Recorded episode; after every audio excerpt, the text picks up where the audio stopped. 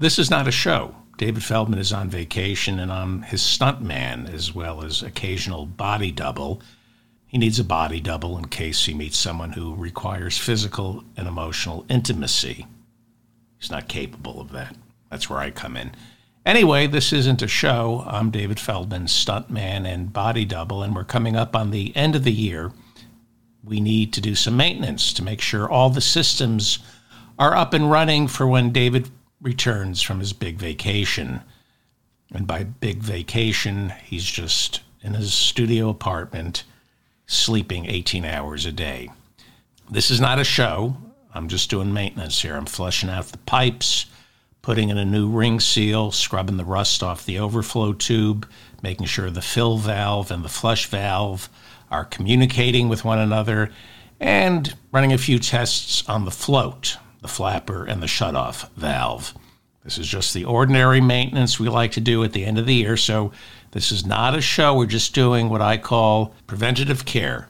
The things with these podcasts is when they get to be 15 years old, if you don't keep an eye on things, they tend to break down. So this is not a show. We're just doing maintenance here. David will be back next week with a brand new episode. Again, we're just doing some maintenance.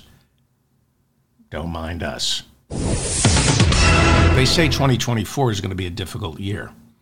They say it's going to be scary. Elections do have consequences, but I'm done with predictions.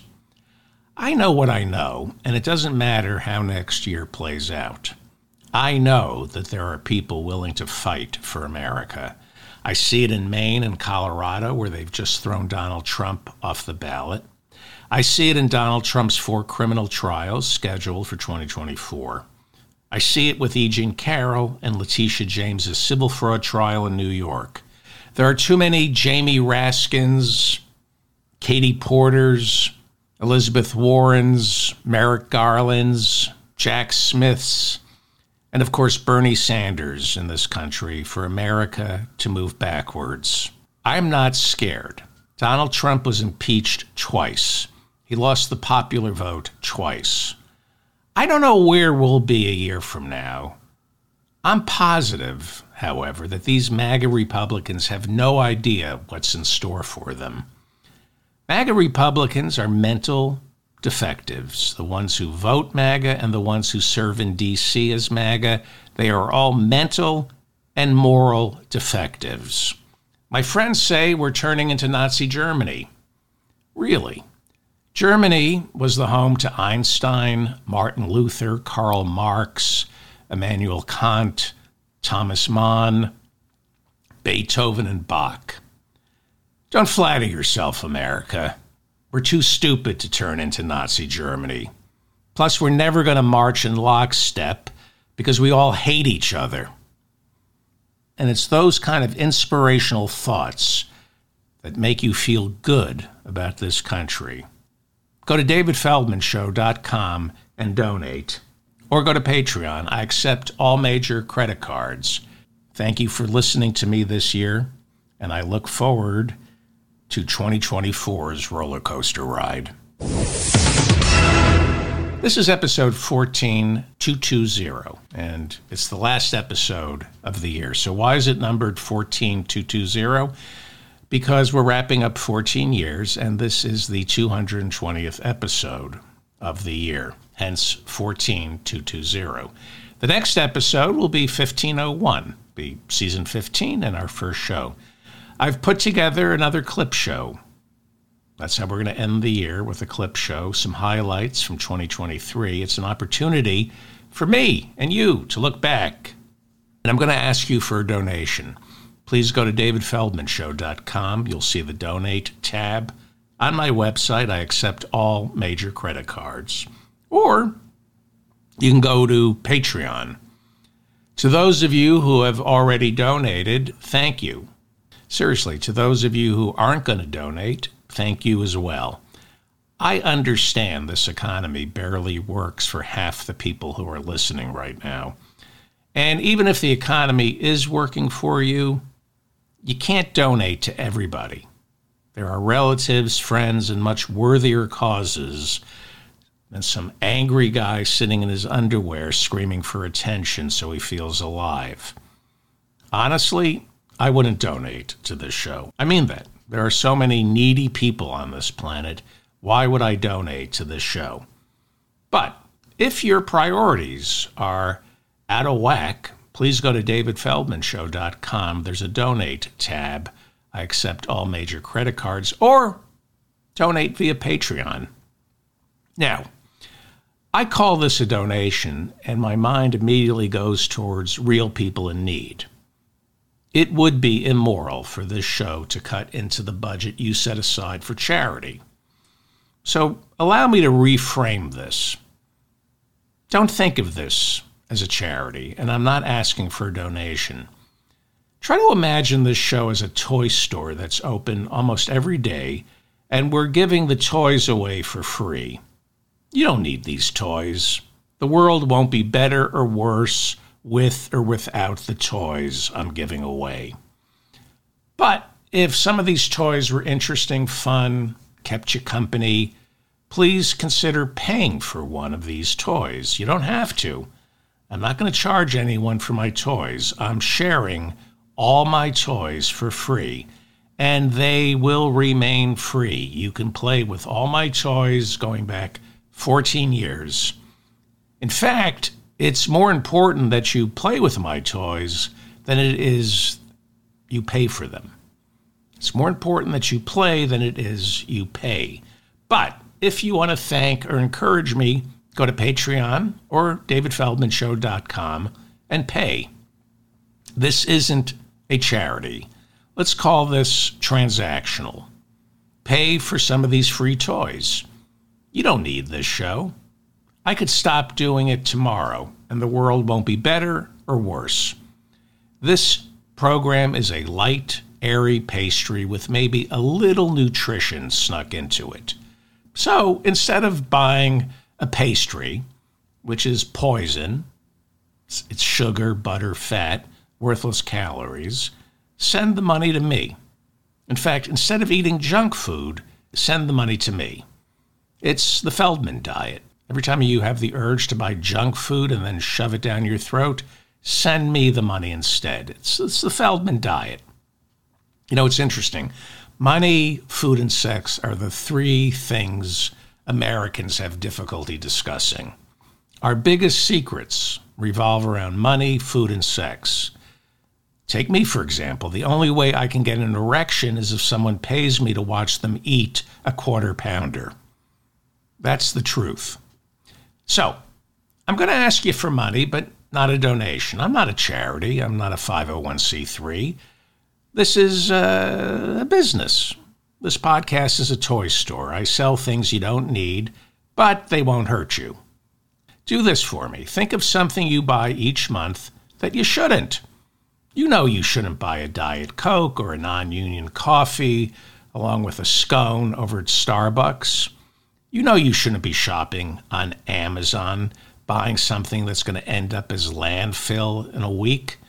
You know you shouldn't be buying tickets to see a big budget movie that's identical to the same big budget movie you saw last week. So send me that money instead. I'm not asking for the money you set aside for charity. I'm asking you to take a slice from your waste of money column and move it over to me instead or don't. But if you decide to forego that Cinnabon, go to davidfeldmanshow.com. Hit the donate button. I accept all major credit cards, or go to Patreon. All right. Former Speaker of the House Kevin McCarthy is heading out the door, and he's taking with him an $11 million war chest that he's free to pretty much spend on whatever he wants. It may be legal. Then again, it may not be. McCarthy was a prolific fundraiser. That's why he became Speaker. His leadership PAC over the past decade raised $26 million from unsuspecting donors who were told their money would be distributed by McCarthy. He would distribute it, he said, to other Republican candidates so his party would either keep or win back the House of Representatives. That's how you become speaker. You convince wealthy donors that you're the eyes and ears of the Republican Party. So give me cash and I'll know who to give it to. I'll know how to spread it around so we can find the best and brightest Republicans to run for office. But like I said, over the past decade, Kevin McCarthy raised $26 million, but only dispersed a little under $15 million. That's why there's $11 million in Kevin McCarthy's war chest as he heads for the exit. And he might be able to spend that money any way he chooses. It might be perfectly legal. Then again, it may not be. There's new reporting in the Los Angeles Times over the weekend, which reveals that Kevin McCarthy dipped into that war chest and spent close to a million dollars on a lavish lifestyle of first class travel, first class hotels, and restaurants. According to the Los Angeles Times, Kevin McCarthy spent as much as $200,000 at one of California's most exclusive resorts, where he may have been accompanied a couple of times by a female life coach who took to Instagram showing pictures of herself lounging around the pool. If you ask the entire Republican caucus, they will tell you that Kevin McCarthy cannot be trusted. That's why he was forced to vacate the chair. Many in his caucus call him an inveterate liar. We know that Kevin McCarthy, during the past 10 years, raised $26 million from unsuspecting donors who thought he was going to spread it around helping Republican candidates get elected to Congress. But we also know $11 million was left unspent. He's heading for the doors with all of it in his pocket and no accountability. More on Kevin McCarthy's $11 million heist later on in this episode. But first, this is the mop up. I'm David Feldman. Please like this episode so I remain in your feed. Subscribe to my newsletter and my channel. Don't forget to take me wherever you go by downloading this show on iTunes or wherever you get your podcasts. This is a podcast. A Los Angeles Times investigation reveals that for more than a decade, Kevin McCarthy used his super PAC to travel around the country, flying first class, staying at the best hotels, eating at the finest restaurants, and charging his own super PAC in excess of $1 million for this extravagant lifestyle. To give you an idea how outlandish this is, it is double the combined total of the seven House members who held leadership positions during that 10 year period. In other words, if you took all the Democrats and Republicans in the House who served as Speaker, Majority Leader, Minority Leader, Whip during the past decade, if you added up what they all charged, their individual super PACs for travel, hotel, and meals, Kevin McCarthy is twice the combined total. Take a look at this is a graph from uh, no it isn't. Hang on. Here we go. Okay. Now we can take a look at this is uh, prepared by the Los Angeles Times. It's a breakdown. Look at this. It's incredible. In the past decade, Kevin McCarthy spent $1,072,000 on first class hotels, travel, and meals and he took it out of his leadership PAC. They all have super PACs. That's why they're in leadership positions. Right behind Kevin McCarthy is Mr. Moneybags, the, the bag man for Wall Street, Chuck Schumer, currently the majority leader.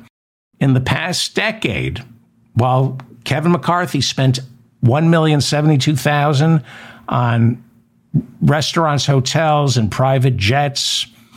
Chuck Schumer, $106,000. His predecessor, Harry Reid, spent $87,000. John Boehner, when he was Speaker, during his 10 years as Speaker or Minority Leader, $85,000. Mitch McConnell, $48,000. Nancy Pelosi only spent $17,000. It's incredible. And Kevin McCarthy spent $1,072,000 of his super PAC on travel, first class travel, private jets, first class hotels, restaurants, doing the people's business.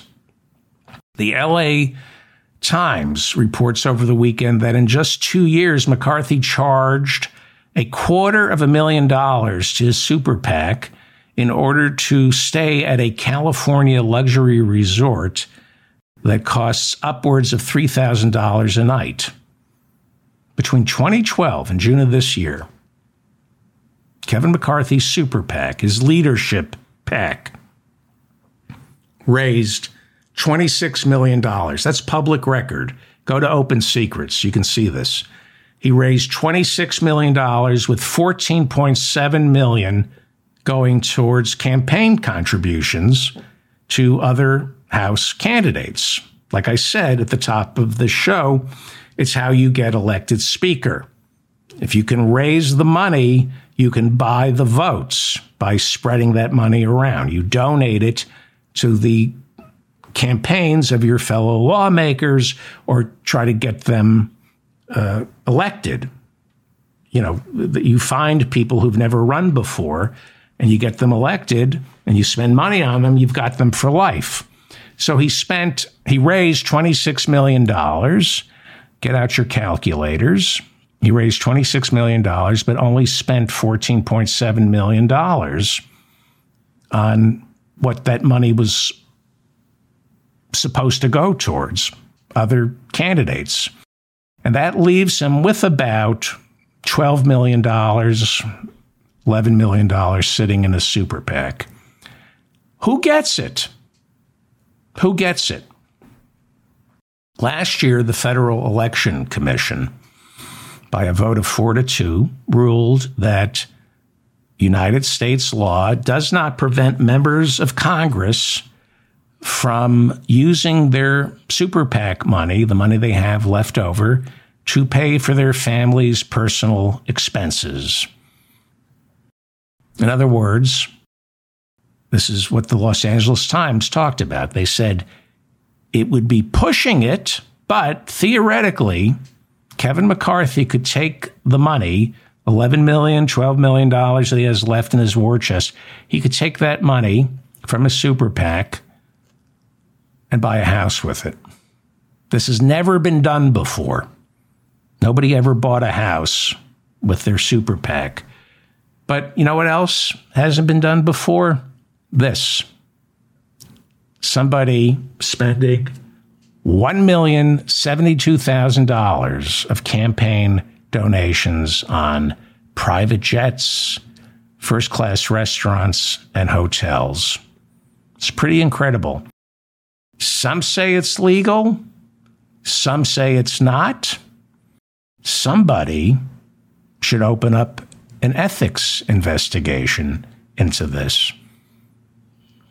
Somebody should look into this. Lauren Boebert is now accused of dipping into her campaign war chest to pay for tickets to see her former boyfriend compete in a bicycle race. According to new reporting, Boebert used campaign cash, and I, I'm not being petty here. I'm trying to make a larger point, okay? And I'm being petty. She used campaign cash totaling $339.94 to watch then boyfriend and Demo- he was a Democrat. He is a Democrat. Quinn Gallagher. She paid used $339.94 from her campaign war chest to watch her boyfriend come in 774th out of 1,788 competitors in a Colorado bike race. Okay? And this is considered scandalous in her district $339.94. She's also being accused of dipping into her campaign war chest in order to spend $317 last July at her boyfriend's Colorado bar, which is famous for hosting Drag Queen Night. If you remember, Boebert and this guy Gallagher were recently thrown out of a performance of the musical Beetlejuice after the Congresswoman was seen vaping, making noise, and groping her boyfriend's nether regions while he groped her bosoms in front of her children. In front of children, not her children. Bosoms. Funny word, bosoms.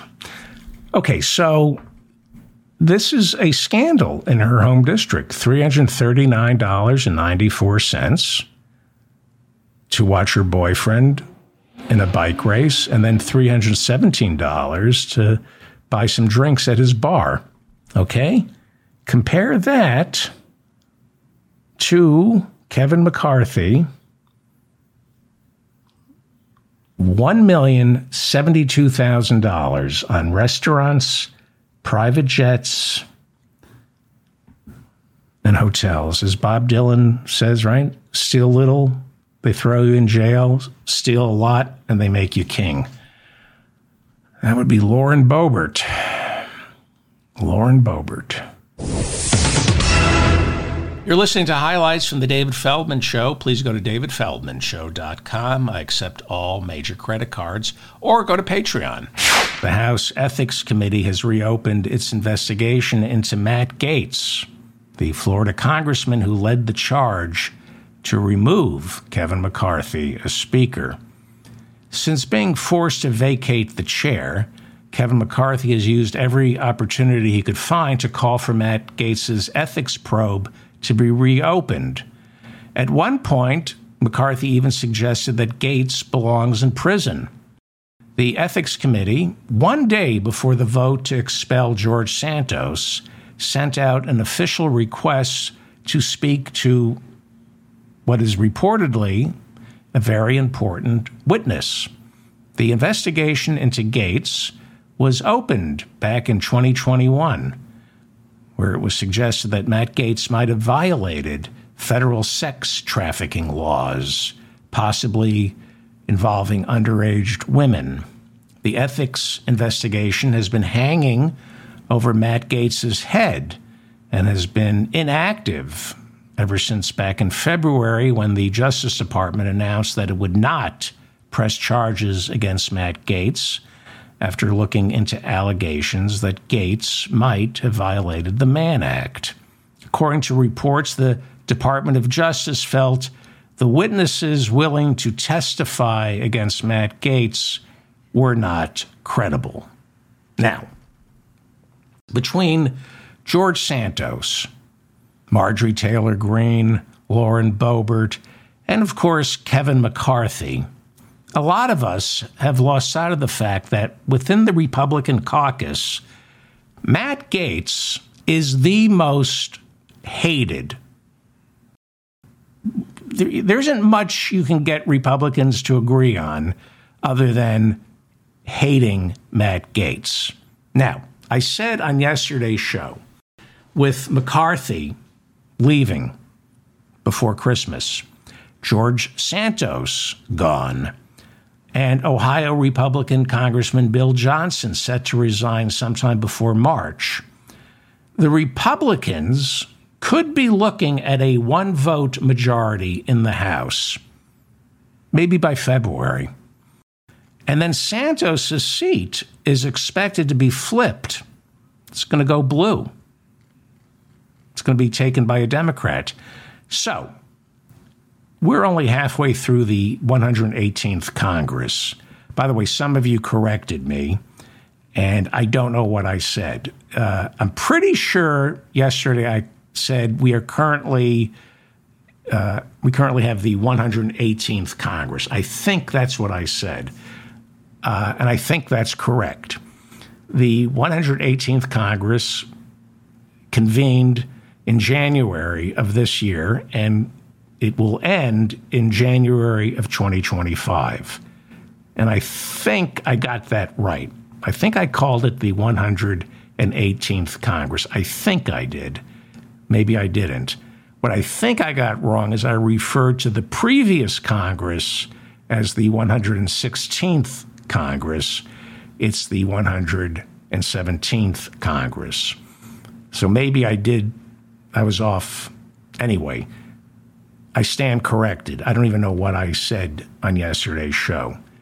But it is currently, I think, the 118th Congress. And uh, the Congress before that would be 1 minus 118. My math is a little weak this morning. I think that would be 117.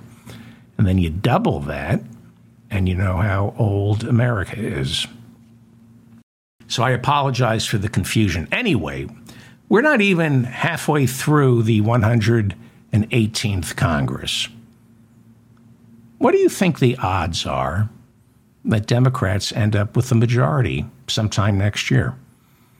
I am hearing reports of infighting within the Republican caucus that borders on the cataclysmic. More and more Republicans are going to be heading for the door after the holidays. Now, do you remember when Jim Jordan was running for Speaker? What was that, six weeks ago, two months ago?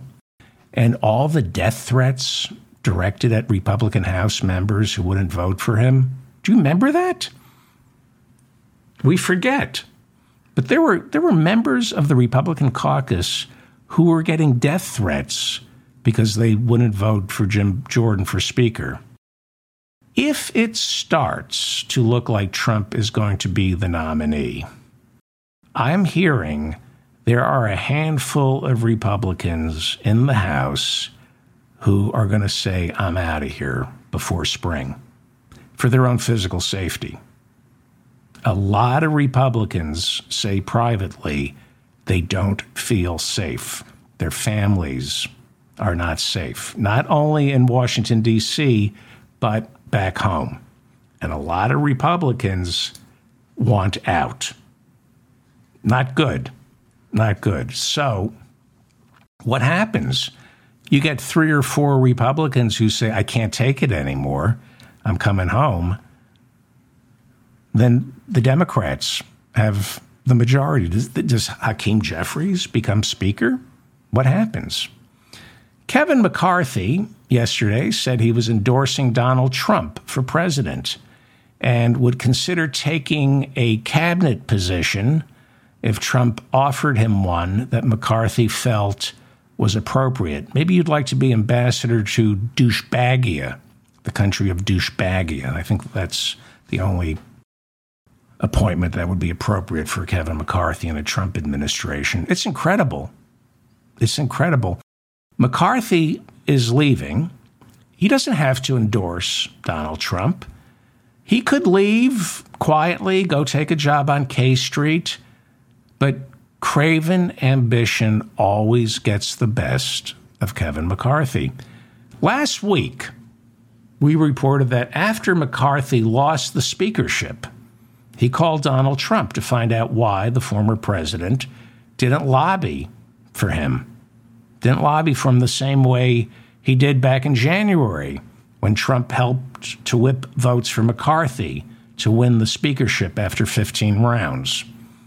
In their phone conversation, after Kevin McCarthy vacated the chair, he, said to Trump, Why didn't you help me? And Trump reportedly accused Kevin McCarthy of being disloyal, telling McCarthy that, telling McCarthy that he had nine months as Speaker to expunge Trump's two impeachments, but he didn't do it. That's why I didn't help you. And McCarthy reportedly screamed at the top of his lungs, Go F yourself. And that's not the first time Kevin McCarthy screamed at Donald Trump. McCarthy reportedly yelled at Trump on January 6 while he was cowering from the insurrectionists. McCarthy got on the phone, told Trump to call off the attack dogs, and Trump reportedly said, apparently, these people care more about the election being stolen than you do. And yet, Kevin McCarthy, knowing who Trump is, what he's capable of doing to this country, he's still endorsing Trump for president. Still endorsing Trump for president. This is a pledge-a-sode. Go to davidfeldmanshow.com. I accept all major credit cards, or you can go to Patreon. Marjorie Taylor Greene loves violence. Her campaign ads feature the Georgia Congresswoman literally with rocket launchers firing on a hybrid car with the word liberal on it. Last month, she excoriated the head of the FBI for obsessing about January 6, which she called a three hour event. I played the clip. She referred to it as a three hour event, not a riot, a three hour event an event like, you know, the series finale of Games of Thrones. Last month, when Congresswoman Darrell Issa joined seven other Republicans to vote against her motion to impeach the head of Homeland Security, she called Darrell Issa a pussy, said he needs to grow some. Her rhetoric and worldview are tinged with violence, and that's to put it mildly. She adores Donald Trump and lobbied hard for him to be the one who replaced Kevin McCarthy as Speaker of the House.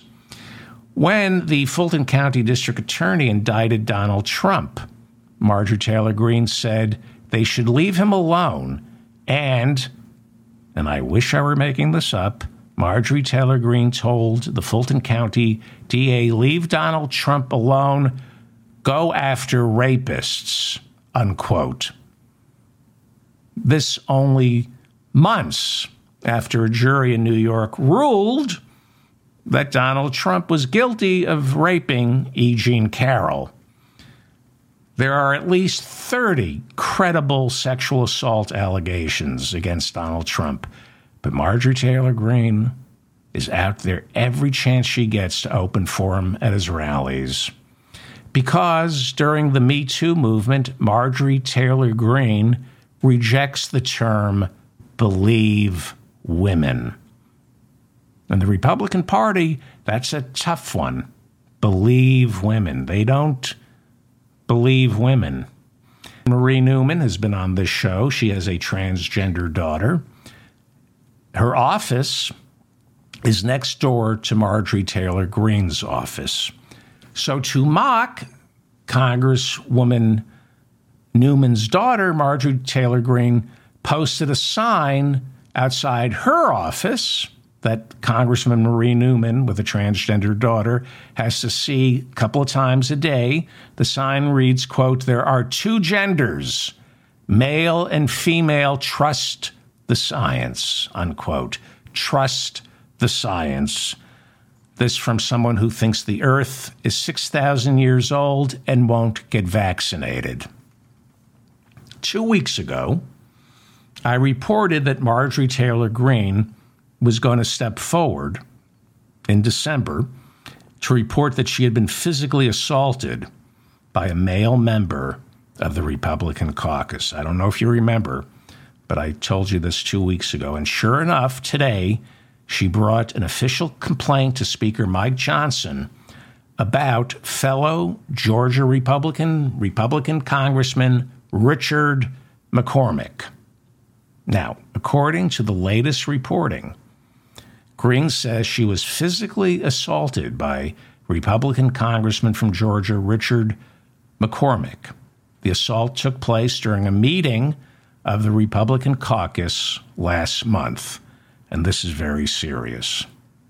McCormick and Greene at the time had competing resolutions to censure Rashida Tlaib, the only Palestinian American serving in Congress. Marjorie Taylor Greene's resolution to censure her was rejected, but Congressman McCormick's resolution to censure Rashida Tlaib made it all the way through the House and got passed. It was his his motion that resulted in Rashida Tlaib getting censured, not Marjorie Taylor Greene's. And Marjorie Taylor Greene was very upset. She wanted her censure motion to succeed, not Congressman McCormick's. Now, you might remember she got kicked out of the Freedom Caucus for turning on Lauren Boebert. Well, why did Marjorie Taylor Greene turn on Lauren Boebert? Well, Congresswoman Lauren Boebert introduced articles of impeachment for Joe Biden that Marjorie Taylor Greene insisted were identical to her articles of impeachment for Joe Biden that she had already introduced. And Marjorie Taylor Greene felt, why are you introducing your own articles of, in, of impeachment? Why can't you get on board mine?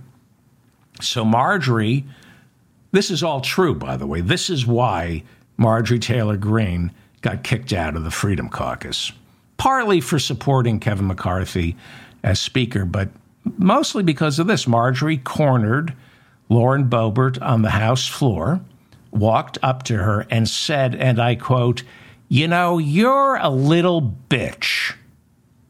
Not making this up. And then she said to Lauren Boebert, You stole my articles of impeachment. It was my idea to impeach Joe Biden, and, and you stole my articles of impeachment. You're a little bitch. And then it turned into a bit of a screaming match in the congressional ladies' room. Not making this up. And now Marjorie Taylor Greene will not stop calling Lauren Boebert a whore. Whenever Lauren Boebert's name comes up in conversation in the halls of Congress, Marjorie Taylor Greene says, You mean that whore? Like I said, what's not wrong with these people. Stop asking me what's wrong with these people.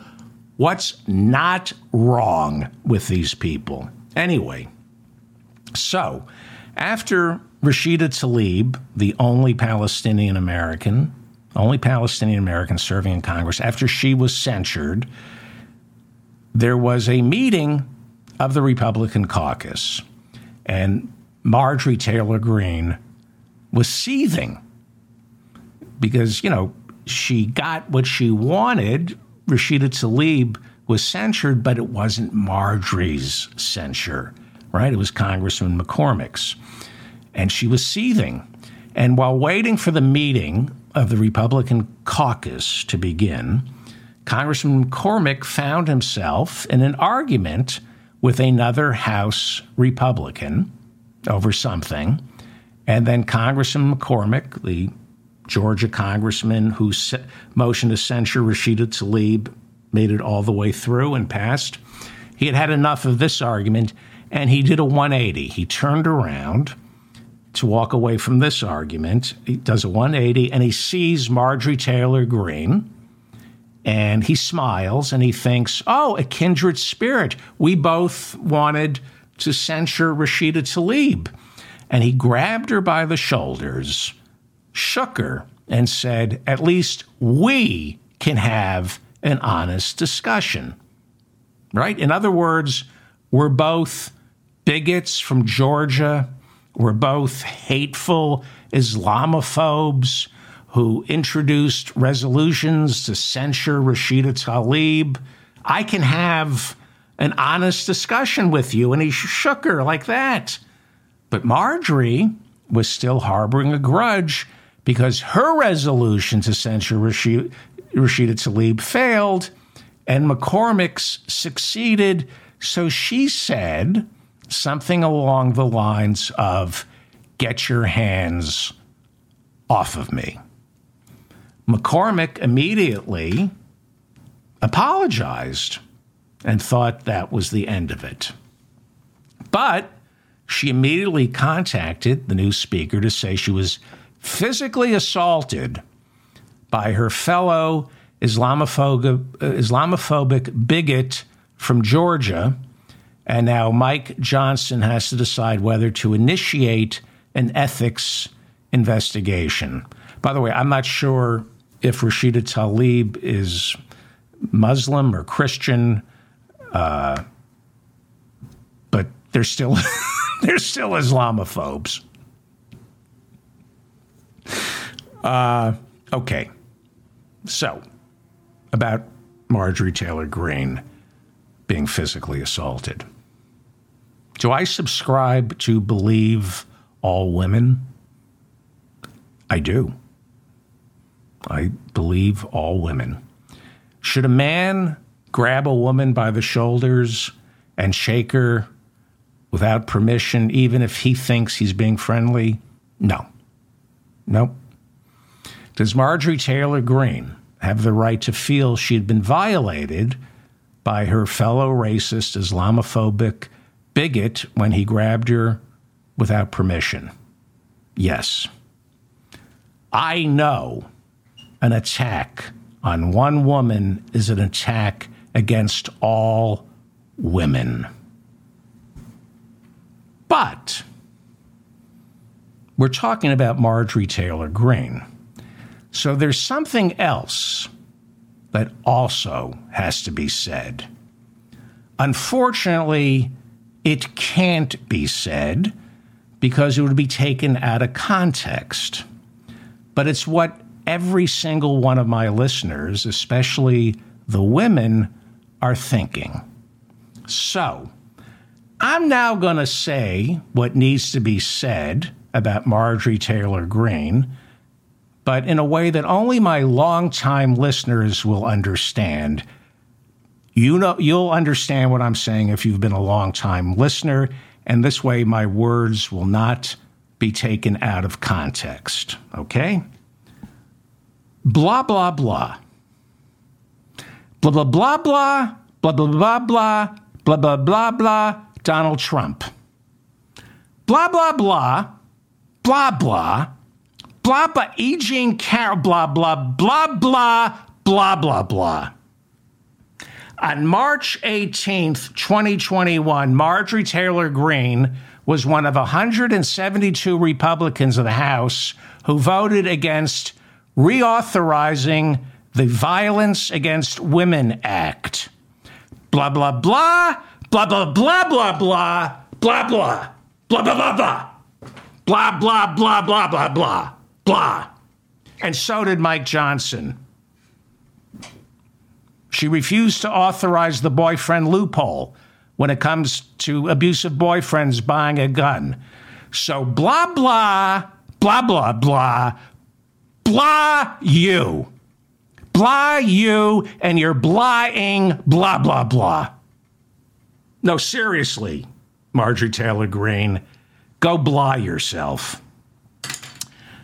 This way it won't be taken out of context. It's time right now for the David Feldman Show. So get your ears on right and buckle in real tight. Thank you for listening. This is a pledge-a-sode. Please support this show by going to davidfeldmanshow.com. Tuesday night, Speaker Mike Johnson delivered the keynote address at the National Association of Christian Lawmakers in Washington, D.C. The event was held at the Bible Museum.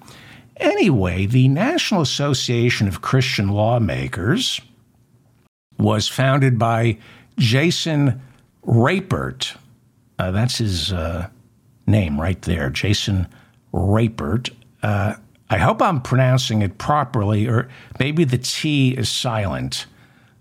Uh, we talked about Jason Rapert, who last month, after Arkansas Governor Sarah Huckabee Sanders appointed him to her state's library board, he took credit for Huckabee signing into law earlier this year some of America's cruelest anti trans legislation. He, he lost reelection and he was like a state senator, I think, in Arkansas. And so to, to thank him uh, for, for basically writing one of America's cruelest anti trans laws that got passed in Arkansas, Sarah Huckabee Sanders appointed him to her state's library board. I guess he would be the book banner in chief. Uh, anyway, uh, that's what they do in Arkansas, one of the poorest states in America. I think it's the fifth poorest state in in America. I think it's the like has the third worst public school system in America, and they're helping. That's how Sarah Huckabee Sanders improves test scores by uh, passing one of the cruelest anti trans laws in America. Good on you. Anyway, Rapert believes homosexuality is the result of grooming by older gay men. Doesn't believe you're born a homosexual. Someone isn't born gay, they're converted by a groomer, hence gay conversion therapy. If someone converted you to be gay, we can convert you back to being in the closet. Because that's all gay conversion therapy is. That's all it is. If you take the battery clamps off my jewels, I promise I'll go back into the closet. Human rights organizations call gay conversion therapy torture. So it should come as no surprise to you that one of the lawyers for Exodus International, one of the leading purveyors of gay conversion therapy, was Mike Johnson. He was the lawyer for Exodus International until they went out of business in 2013 after the president of Exodus International said, I'm sorry, it doesn't work. It's cruel and it doesn't work. I know it doesn't work because I'm still attracted to men. Mike Johnson, lawyer for Exodus International. Anyway, according to Right Wing Watch, which I think may have been founded by Norman Lear, not sure.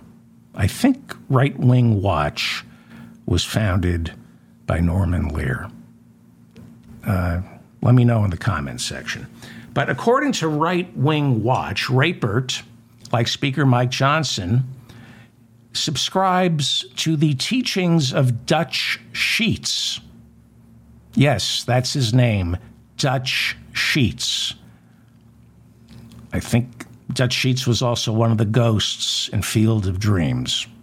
It sounds like one of one of the Black Sox, Dutch Sheets. Anyway, but Dutch Sheets is uh, a dominionist and I hope I'm not pronouncing this properly because they don't deserve it, but he's a dominionist from the new apost- apostolic, there we go. He's a dominionist from the new apostolic reformation. The new apostolic reformation. Dutch Sheets. So, what is the new apostolic reformation? Well, if you'd gone to the Bible Museum in Washington, D.C., and heard the speaker speak in tongues. We have this is our first speaker who speaks in tongues. Uh, you would know what the new apostolic reformation is.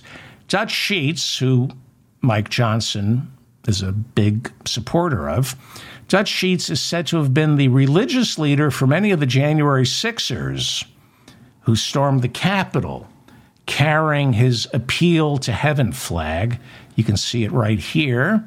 This is the same flag that stands outside the office door of Speaker Mike Johnson right now. Appeal to heaven. Dominionists like Dutch Sheets and Mike Johnson, our speaker, they believe in the doctrine of conquering the seven mountains. What are the seven mountains? It's not Chris Christie wearing a tank top, sitting on a bar stool. That's the different seven mountains. The seven mountains doctrine calls on good Christians to take, to carry their biblical worldview and conquer the second mountain, the seven mountains of American society. They must take it upon themselves to infil- infiltrate and then rule the seven mountains, the seven spheres of American society. And those seven mountains would be family, religion, education, Moms for Liberty, media, entertainment, business, and politics.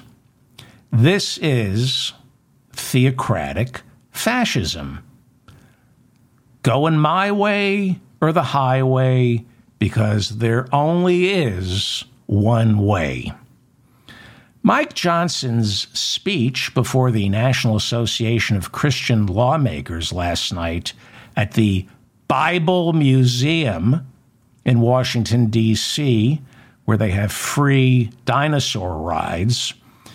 His speech was recorded and then posted to their Facebook page, but then it was quickly taken down.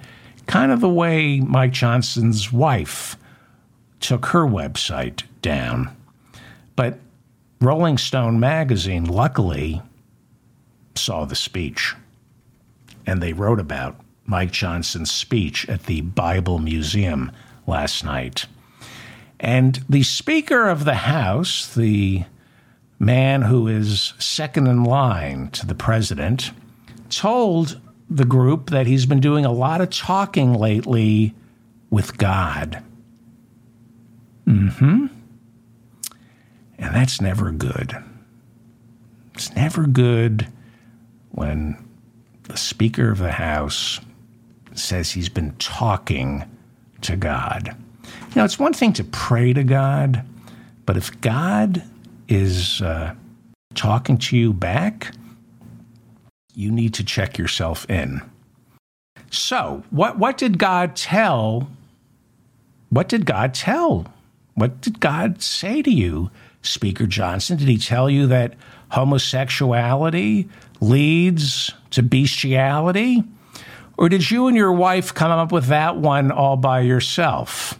Because this is what the Speaker of the House of Representatives here in the United States and his wife not only believe, but have said out loud homosexuality leads to bestiality. Now, that I have a problem with this because it implies that bestiality is far, far, far worse than homosexuality. If homosexuality leads to bestiality, what you're saying is okay, bestiality is really bad. So if you engage in homosexual activity, next thing you know, it could lead to something even worse. Worse, bestiality. If he's saying homosexuality, what he is saying, he's saying homosexuality leads to bestiality. He's saying homosexuality is weed.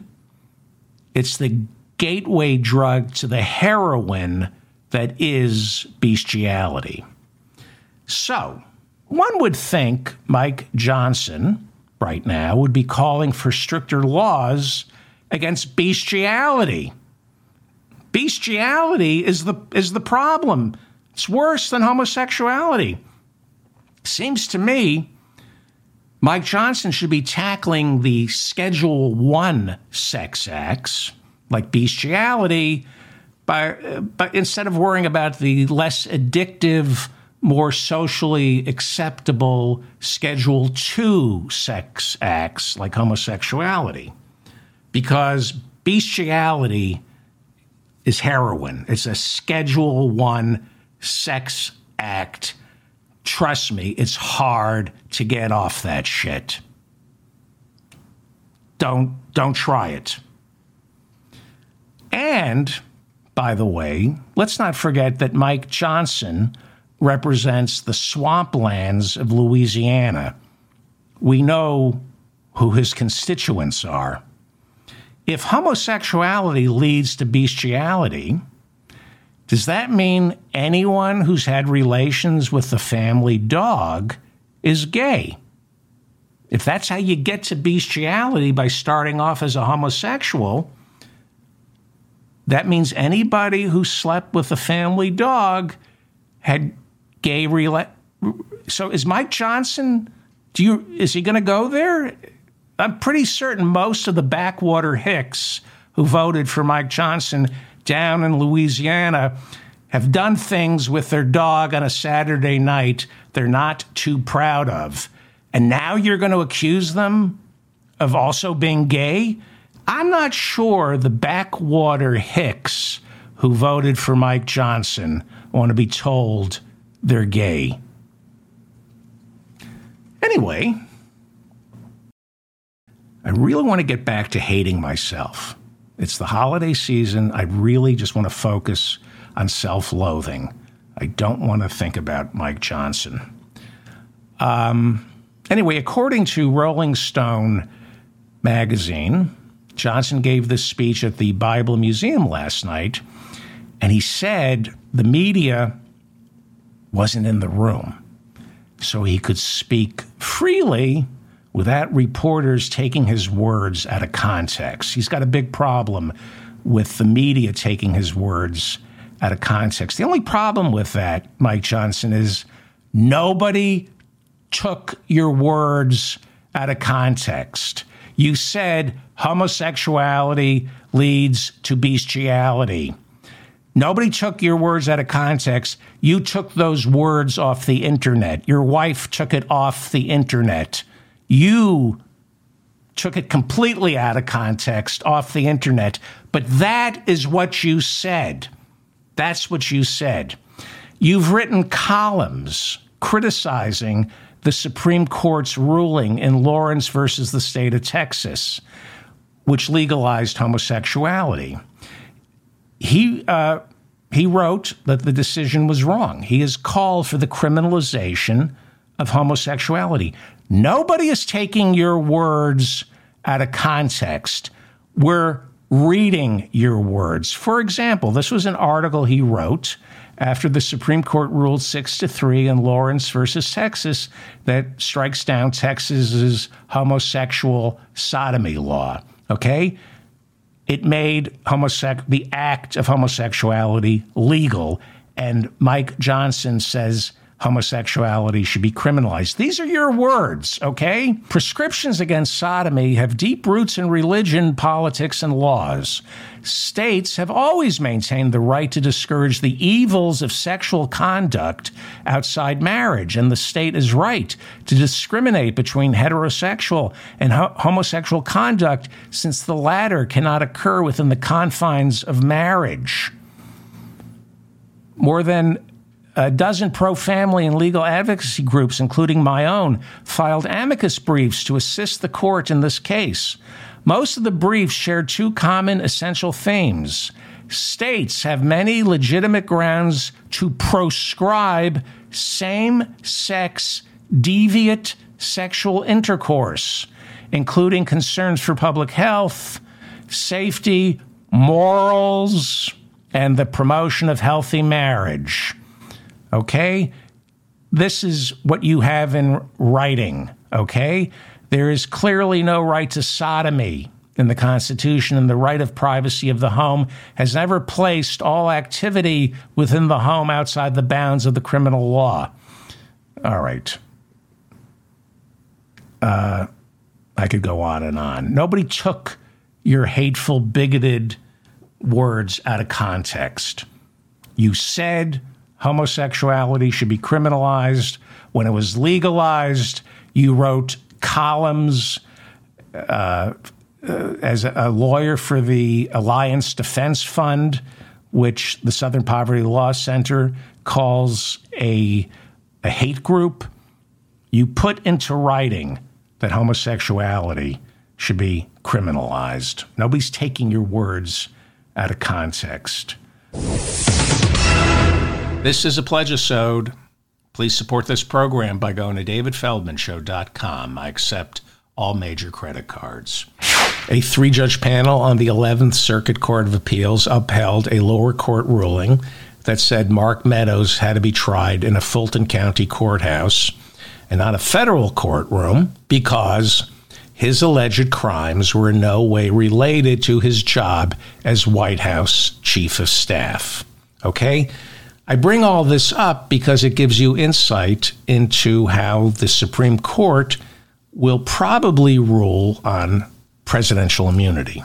I'm going to guess that when the Supreme Court gets around to ruling on whether or not there's such a thing as presidential immunity, they're going to decide along similar lines, the same way these appeals courts have ruled uh, on severing th- these uh, White House officials from the RICO trial and moving them into a federal courthouse. Uh, the very reason Meadows and Trump and Jeffrey Clark will not be able to sever their Georgia RICO trials and move them into a federal courtroom is the very same reason Donald Trump cannot claim he is immune from prosecution.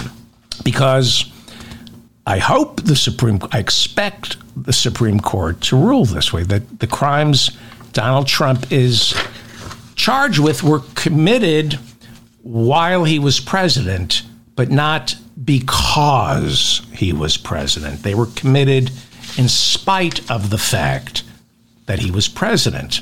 Now, there might be an argument for immunity if Donald Trump committed a crime while performing the role of president. But overturning an election is not the job of a president.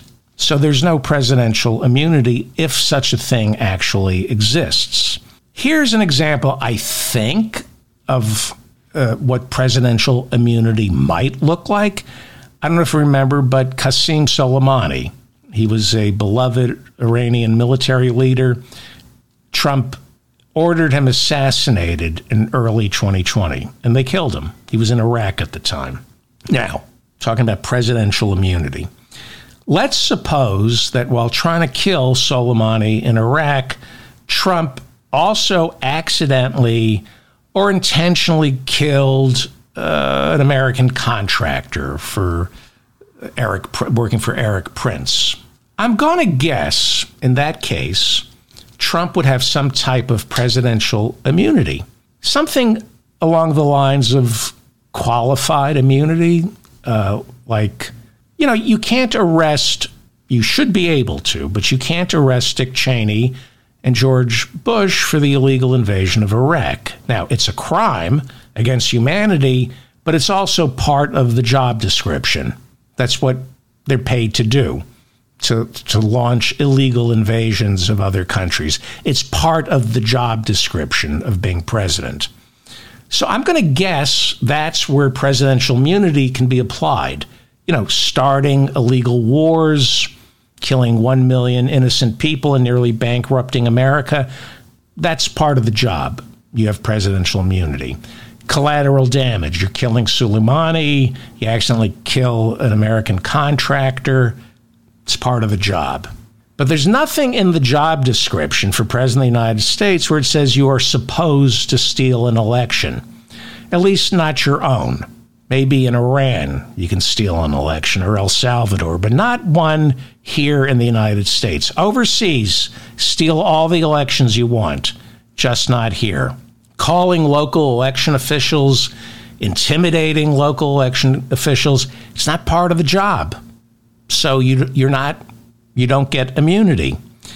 Ulysses S. Grant, right? We've all heard about his getting arrested for speeding while he was president because riding too fast on your horse is not part of your job. A blanket presidential immunity would suggest that a president, while he's in the Oval Office, could murder his mistress and get away with it because presidents are immune from prosecution.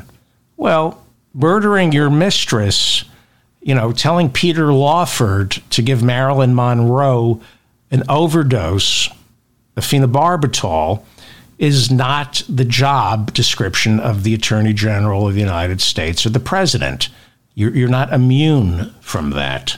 That is why this notion of presidential immunity is an ersatz legal argument to just postpone Trump's trial until after the election. And by the way, I've been doing this show.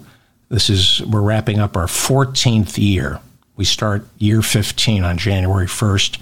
And I finally, after 14 years, I finally used the word ersatz. Hang on. That wasn't the sound I was looking for. Hang on. I got to use the word. Uh, all right. I guess I should be more prepared. That's uh, the sound I make uh, when I use a fancy word. Well, is anybody still here? Uh, Willis, unlike the chairman of the Judiciary Committee, Jim Jordan, and the wife of Clarence Thomas, Ginni Thomas, uh, she went to law school and passed the bar, unlike Jim Jordan and Ginni Thomas, who went to law school but couldn't pass the bar. Uh, anyway, Fani Willis passed the bar. Uh, Jim Jordan, House Judiciary Chairman, uh, and uh, Ginni Thomas didn't pass the bar. That doesn't stop them from questioning Fani Willis's every move as she marches forward towards prosecuting Rudy Giuliani, Mark Meadows, and Donald Trump. If you're not following that trial down in Georgia, the thing to understand is Rudy Giuliani, Mark Meadows, and Donald Trump. Those are the three. That's why there's a RICO trial to flip. There are 19 people who are indicted.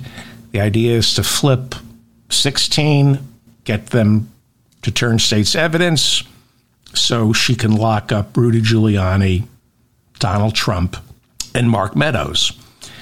And it looks like she's serious about uh, locking them up. There are rumblings that Rudy Giuliani and Mark Meadows have tried to make some kind of plea deal with her. She's not interested. Uh, Meadows has already made a deal with Jack Smith's office in the Washington, D.C. interference case. And this is so huge. I mean, this is, we have no idea how big this is going to be. This is going to make Donald Trump's DC election interference trial, which is supposed to start in March, it's going to it is going to be an absolute nightmare for Donald Trump. Mark Meadows was Donald Trump's chief of staff. He was Donald Trump's eyes and ears in the Oval Office. Whatever Donald Trump did, Mark Meadows did it with him. And now he has flipped and turned state's evidence. I don't know how things turn out. I just know it's going to get uglier and uglier for Donald Trump. That civil fraud trial that wraps up on January 15th, where Donald Trump was exposed as being uh, guilty of fraud and not, you know, lying about the value of Mar-a-Lago and how humiliating that was. This is going to be exponentially worse. Maybe not politically. That's his voters, who knows what they think if they even think. But in our criminal justice system, this is going to get very ugly. They have, with Mark Meadows, Donald Trump dead to rights. So Trump is trying desperately to do two things win Iowa, win New Hampshire, win the Republican nomination. That if he doesn't get the nomination, I, I mean, he'll you know there'll be uh, appeals and stuff, but if he doesn't get the Republican nomination, he is in so much trouble. They have Donald Trump dead to rights. That's why his attorneys are desperately trying to get that federal trial in Washington, D.C. postponed until after the presidential election so Trump can move into the Oval Office and dismantle the entire Justice Department. And that's why they filed the cockamamie presidential immunity motion. Delay, delay, delay. Well, there's one little problem for Trump when it comes to Georgia. Fani Willis, from what I've been reading in The Guardian, she is not interested in making a deal with Donald Trump. No negotiating. It doesn't matter if Donald Trump becomes president. He can't pardon himself in a state trial. He can't fire Fani Willis. And it looks like she's not willing to take a guilty plea from Donald Trump in exchange for a letter of apology and some community service. The Guardian is reporting that she is all in on putting Trump behind bars. So, some things to look forward to during this winter. And finally, Rudy Giuliani filed for bankruptcy this week, saying he's $500 million in debt. I owe $500 million. That's what he claims. The man is such, he even lies. This is how big a liar he is. He even lies about his own bankruptcy. I mean, there have been some judgments against him. He's got to pay the election workers more than $100 million, and he owes his lawyers a couple of million, his accountants a couple of million, some ex wives some money, but half a billion dollars in debt?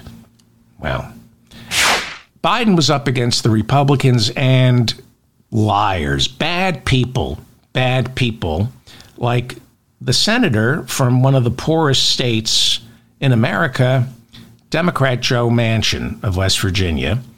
And he was saying throughout this that all this spending on the social safety net was creating the inflation. Apparently, Joe Manchin knows better than Jerome Powell, the Fed chair, you would think. No, Joe Manchin is a liar and I'm glad to see him go.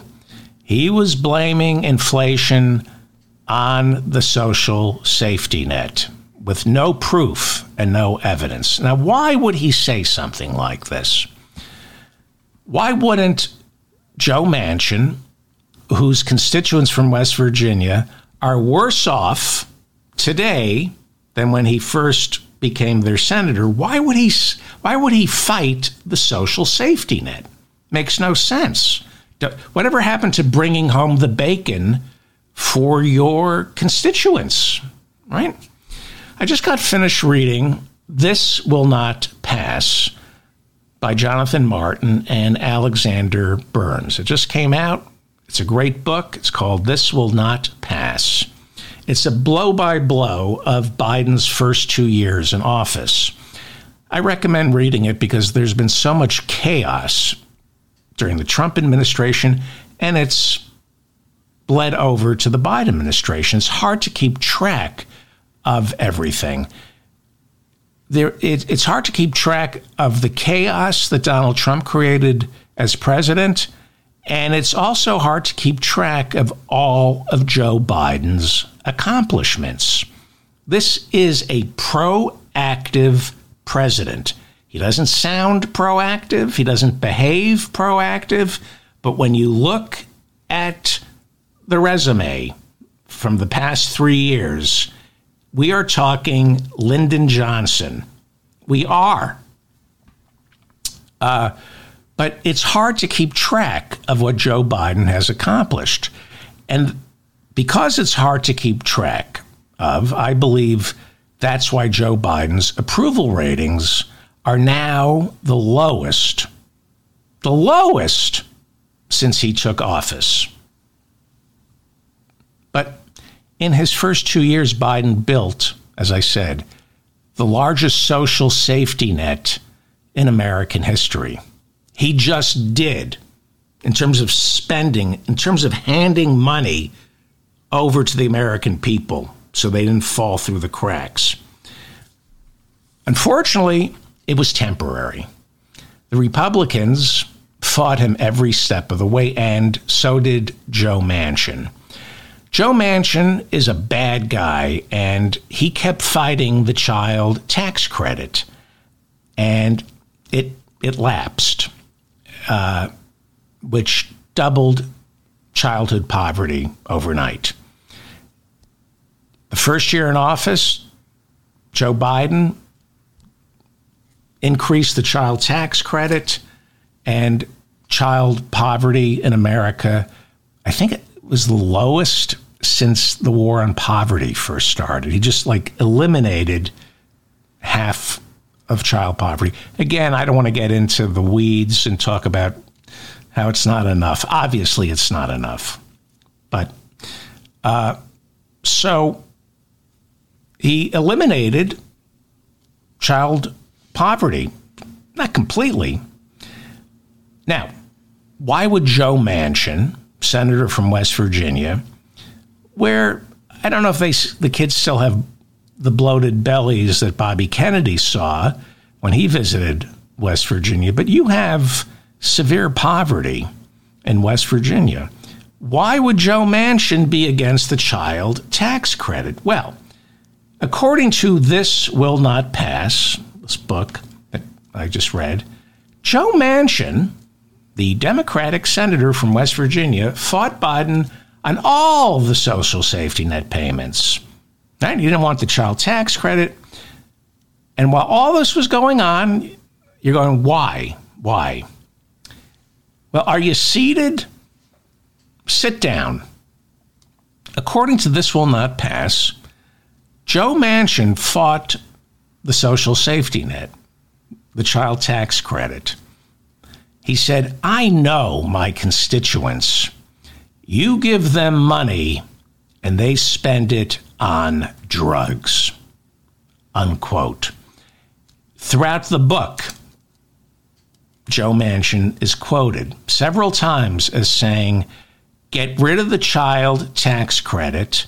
I know the people of West Virginia. You give them money and they spend it on drugs. And when I read that, I went, oh, okay. Now, okay, now at least I understand what he, what's going on in this evil mind of his. He sleeps at night by thinking, ah, you, you can't trust poor people with money. They'll spend it on drugs. Not the drugs his daughter, the drug executive, uh, sells. And she should, we've gone over Joe Manchin's daughter. She should be tried for price gouging on the EpiPen. I did a whole show on Joe Manchin's daughter. Just go to my website, Google Joe Manchin's daughter. It's unbelievable what this family uh, have they've cashed in on Joe Manchin's name, the hypocrisy and the greed and the price gouging. Uh, unbelievable. But at least I got an insight into how Joe Manchin sleeps at night. He has so much contempt, like Donald Trump does for his voters. It's better to keep them poor because any money you give them will just be spent on drugs. Isn't that incredible? That's his argument for making sure working moms have to choose between food and rent. Nah, they're just going to spend it on drugs. They're not going to spend it on school supplies, shoes, food, hospital copays. No, they're they're all going to spend it on drugs. And that's of course the cause of the opium addiction, the opiate addiction in West Virginia, the social safety net. If you ask him, how do we combat drug addiction? Don't give any money to poor people. They have no money, they can't buy drugs. But you better hire more cops because they'll probably end up breaking into my home to f- pay for their drugs. I was very grateful when I read this because I said, okay, he sees poor people as animals. So, uh, okay, now I understand. You give these animals money, they spend it on drugs. It's evil. And somehow, this POS thinks he's the one who should launch a third party bid for president. The no labels candidate. No labels. Josh Gottheimer's party. Vote for me, Joe Manchin. I'm the guy who makes you poor. I'm saving your life by keeping you poor. William Rehnquist once dated Sandra Day O'Connor, who is lying in state as we speak. Yeah, Chief Justice Rehnquist and Sandra Day O'Connor attended Stanford Law at the same exact time back in the 1950s. Apparently, they shared a lot more than just notes. They became lovers. Rehnquist more so than Sandra Day. Rehnquist fell madly in love with Sandra Day O'Connor while they were dating at Stanford Law. And he proposed marriage. This is true. And Sandra Day O'Connor rejected William Rehnquist. Instead, she went on to marry another Stanford Law graduate named John O'Connor. 25 years later, Ronald Reagan nominated Sandra Day O'Connor to sit on the bench. By that time, William Hubbs Rehnquist was already an associate justice on that very same court. He was soon to be appointed Chief Justice. At the time, he was just an associate justice. To his credit, Hubbs, that's what Bill Rehnquist's friends called him, Hubbs. I don't know if that's true, but his middle name was Hubbs, and I like to think that's what the people close to Rehnquist called him, Hubbs. The same way people I'm close to call me Beauregard, because that's my middle name, Beauregard. As per my grandfather's request, I was named David Beauregard Feldman. Nobody in our family was ever named Beauregard, but my grandfather loved the name Beauregard because he always wanted to own slaves. He was a bad guy, my grandfather. Anyway, Hubbs, that would be Billy Rehnquist, to his credit, could have called Ronald Reagan and said, Don't appoint Sandra Day O'Connor. She broke my heart. And it will be awkward having her strutting around the Supreme Court in those tight fitting robes of hers. I won't be able to concentrate. And more importantly, it's not just me, her reasoning is not sound. She's illogical. For example, he, he could have said to Ronald Reagan, don't appoint her. Uh, she doesn't have a great legal mind. I laid out a convincing case for why she should marry me, and she rejected it. I said, defend your ruling. Why are you rejecting my line of reasoning? And she said she didn't possess feelings for me. Feelings. Point by point, I eviscerated the thrust of her argument. I established her response of not wanting to marry me was wide off the mark. And a lot of my friends concurred that I substantiated without any shadow of a doubt that she did, in fact, have feelings for me but she still refused to concede my argument despite all evidence to the contrary. So I honestly think Sandra Day O'Connor lacks the judicial temperament to sit on the highest court of the land. That's what Hubbs was thinking of telling Ronald Reagan, but to his credit, he bit his lip and didn't say that. He decided what's past is past, and nobody told anyone that William Rehnquist and Sandra Day O'Connor were lovers and that she broke his heart. And the two of them served on the court. And this was kept secret during William Rehnquist's entire tenure on the court for fear that Walter Matthau and Glenda Jackson would try to do a sitcom based on their lives. The love between Sandra Day and Hubbs, we dare not say its name. That love was never revealed until Hubbs passed away. Nobody knew about it. The same way nobody ever found out about Samuel Alito and former Attorney General Bill Barr and their J. Edgar Hoover Clyde Tolson thing they've got going on. The point I'm making is, and this is a very important point. The point I'm stop Googling Bill Rehnquist and Sandra Day O'Connor.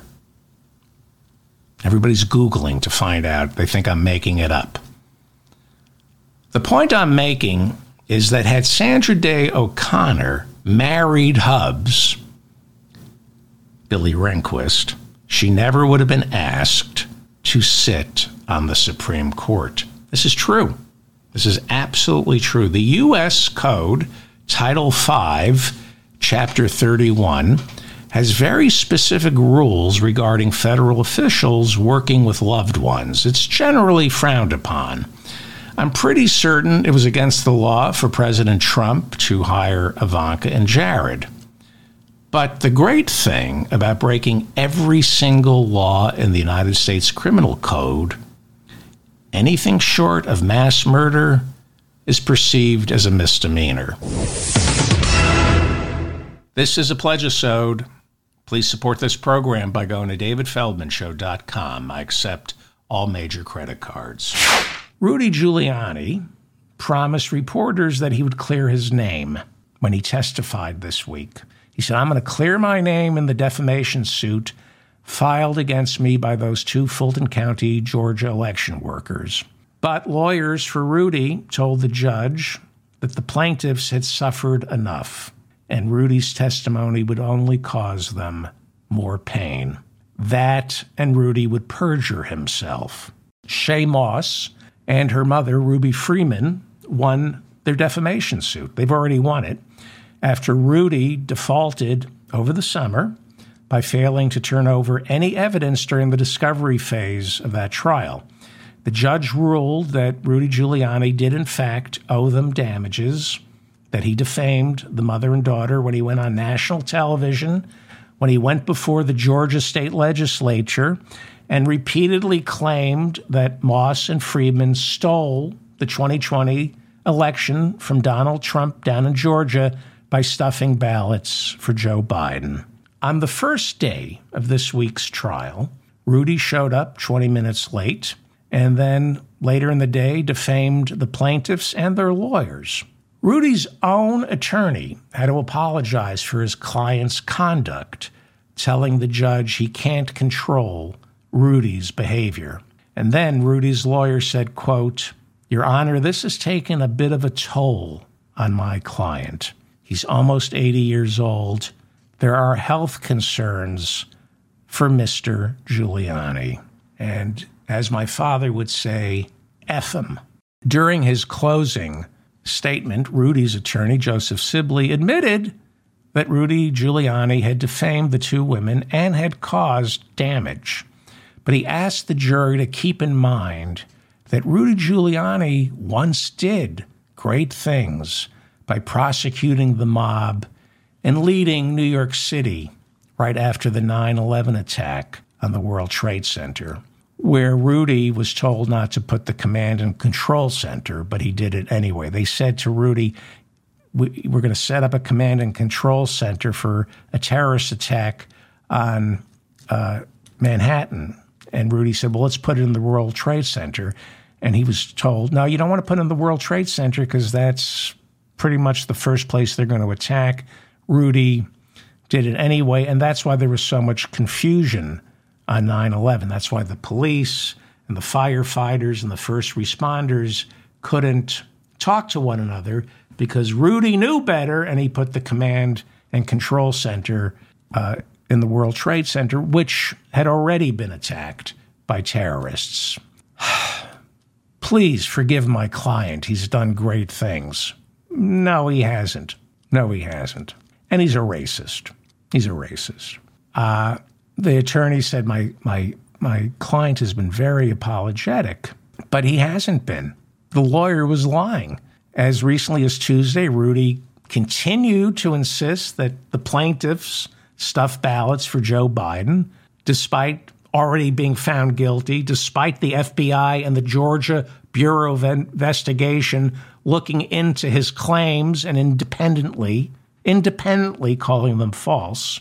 While Rudy's lawyer was busy asking the judge and the jury for sympathy and admitting that his client defamed the two women and was remorseful, Rudy went outside the courtroom and accused the plaintiff's attorneys of being tied to the Biden, the Biden crime family. Now, clearly, there is something wrong with Rudy Giuliani. But as my father would say, F him. If he's got health issues, if he's got mental illness, let the warden help him. They have doctors in prison. Rudy's locked up enough people to know that there are doctors in, in prison. F him. And thanks to Rudy's lies, these two women received hundreds of racially tinged death threats. People showed up at their homes threatening to arrest them or worse. They both went into hiding, had to stop working. Lawyers for the two women, in their closing argument, told the jury that Rudy admitted to the judge over the summer that he told lies about the women. And he told the judge he was guilty. And yet, even after he told the judge he was guilty last summer, he continued to repeat the lies about Shaye Moss and Ruby Freeman at least 20 times. An appeals court upheld Judge Arthur Engoron's gag order preventing Donald Trump from attacking any of the court employees in his ongoing civil fraud trial in New York, where State Attorney General Letitia James is asking the former president to pay at least $250 million in damages for defrauding lenders, insurers, and the government. That trial is expected to wrap up in the middle of January, just in time for Donald Trump's E. Jean Carroll trial, which starts on January 15th. That's over and above the four criminal trials he has next year. Donald Trump promised to take the stand on Monday, but like Rudy in his civil lawsuit, backed out at the last minute. Again, Trump, like Rudy, has already been found guilty. Trump has been found guilty of fraud, and the trial, like Rudy's defamation suit, has been held only in order to determine just how much Trump and his two sons should be punished. Judge Arthur Engoron has yet to come up with the dollar amount on the fine. Initially, New York State Attorney General Letitia James asked for $250 million, but some are saying the fine could be in the billions. And Judge Engoron has already ordered the Trump organization to turn its two big properties in Manhattan that would be Trump Tower and 40 Wall Street to turn them over to liquidators so they can be sold off. Judge Engoron has ordered Trump's business to, as they say, turn off the lights. Unfortunately, it's all subject to appeal. The New York Times reports that Trump might do better in appeals court than we all thought. The New York Times did some interviews with experts in this field, and they say Judge Engoron might not have the authority to shut Trump's businesses down. According to the New York Times, some experts maintain that with the right attorneys, I don't think he's got them right now, but with the right attorneys, Trump could be able to salvage the properties by agreeing to dissolve all the shell companies that currently own the two properties that have been ordered liquidated.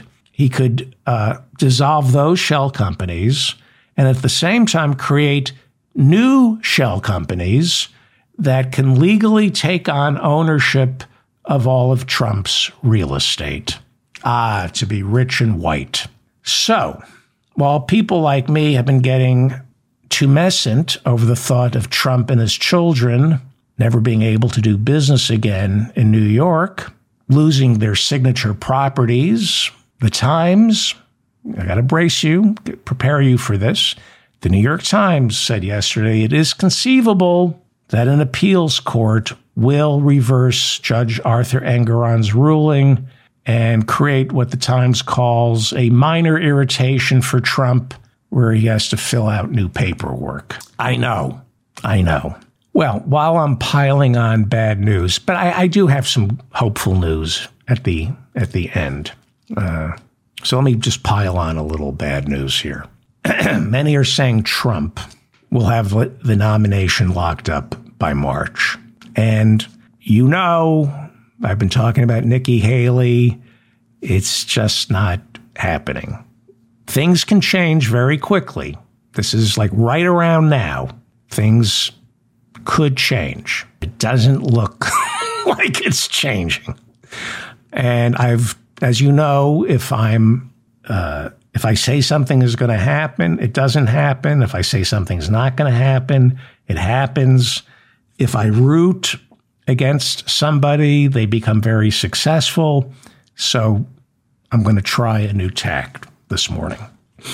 I have accepted that Donald Trump is going to get the nomination and that his real estate holdings will not be wiped out.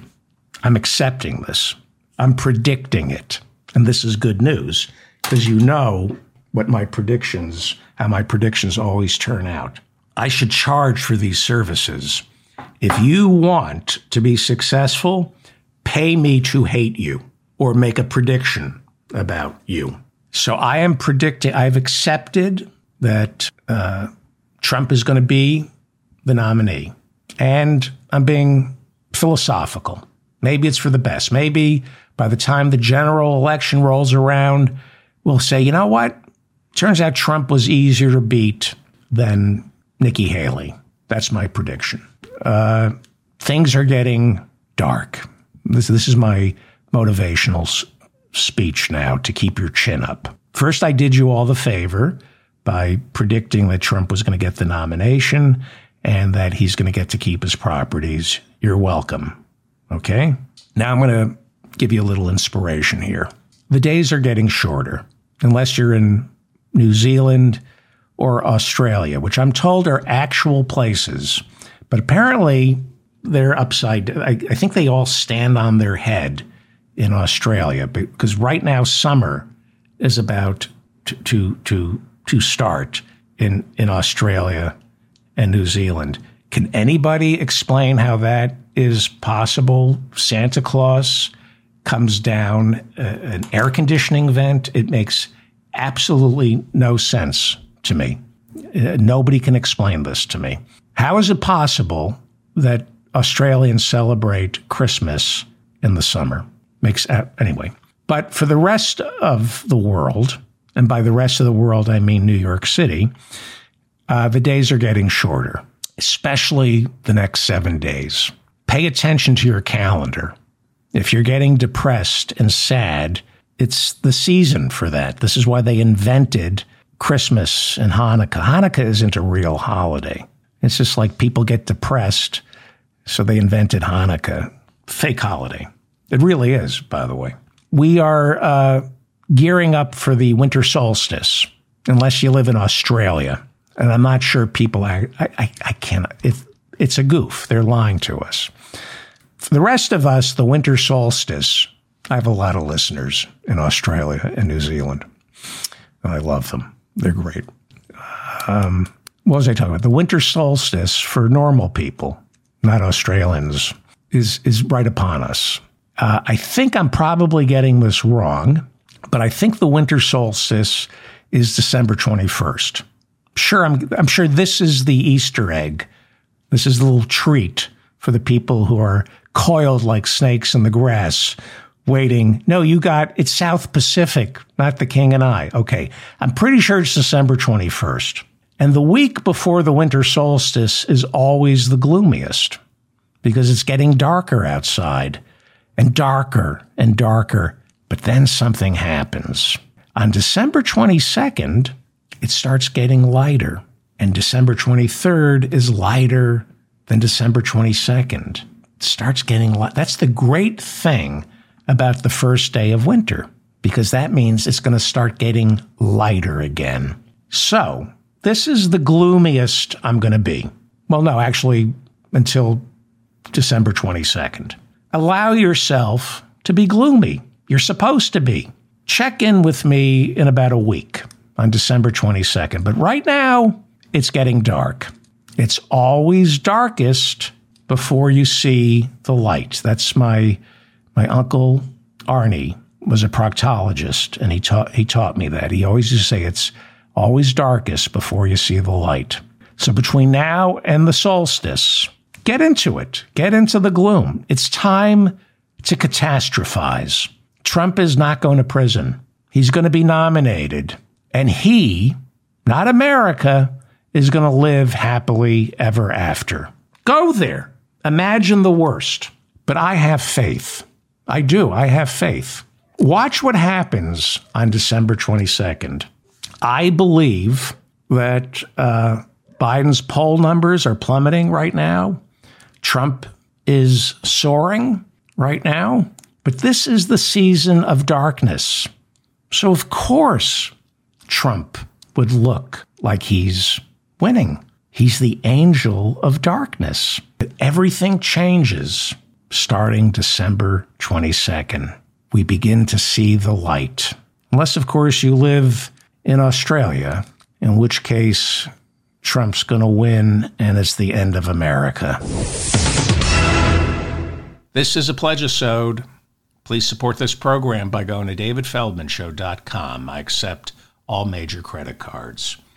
It is estimated that it usually takes two months from the time a typical Congress authorizes an impeachment probe to the time Congress votes on impeachment. From the time they authorize the probe to the time they take a vote on impeachment, it usually lasts about two months.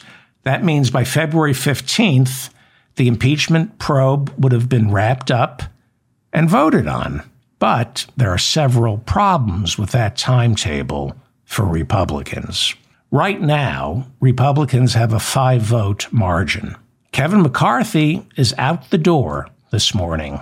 George Santos also gone, and Republican Bill Johnson from Ohio is resigning early, early next year. And none of these members will be replaced by the middle of February when the impeachment vote would normally take place.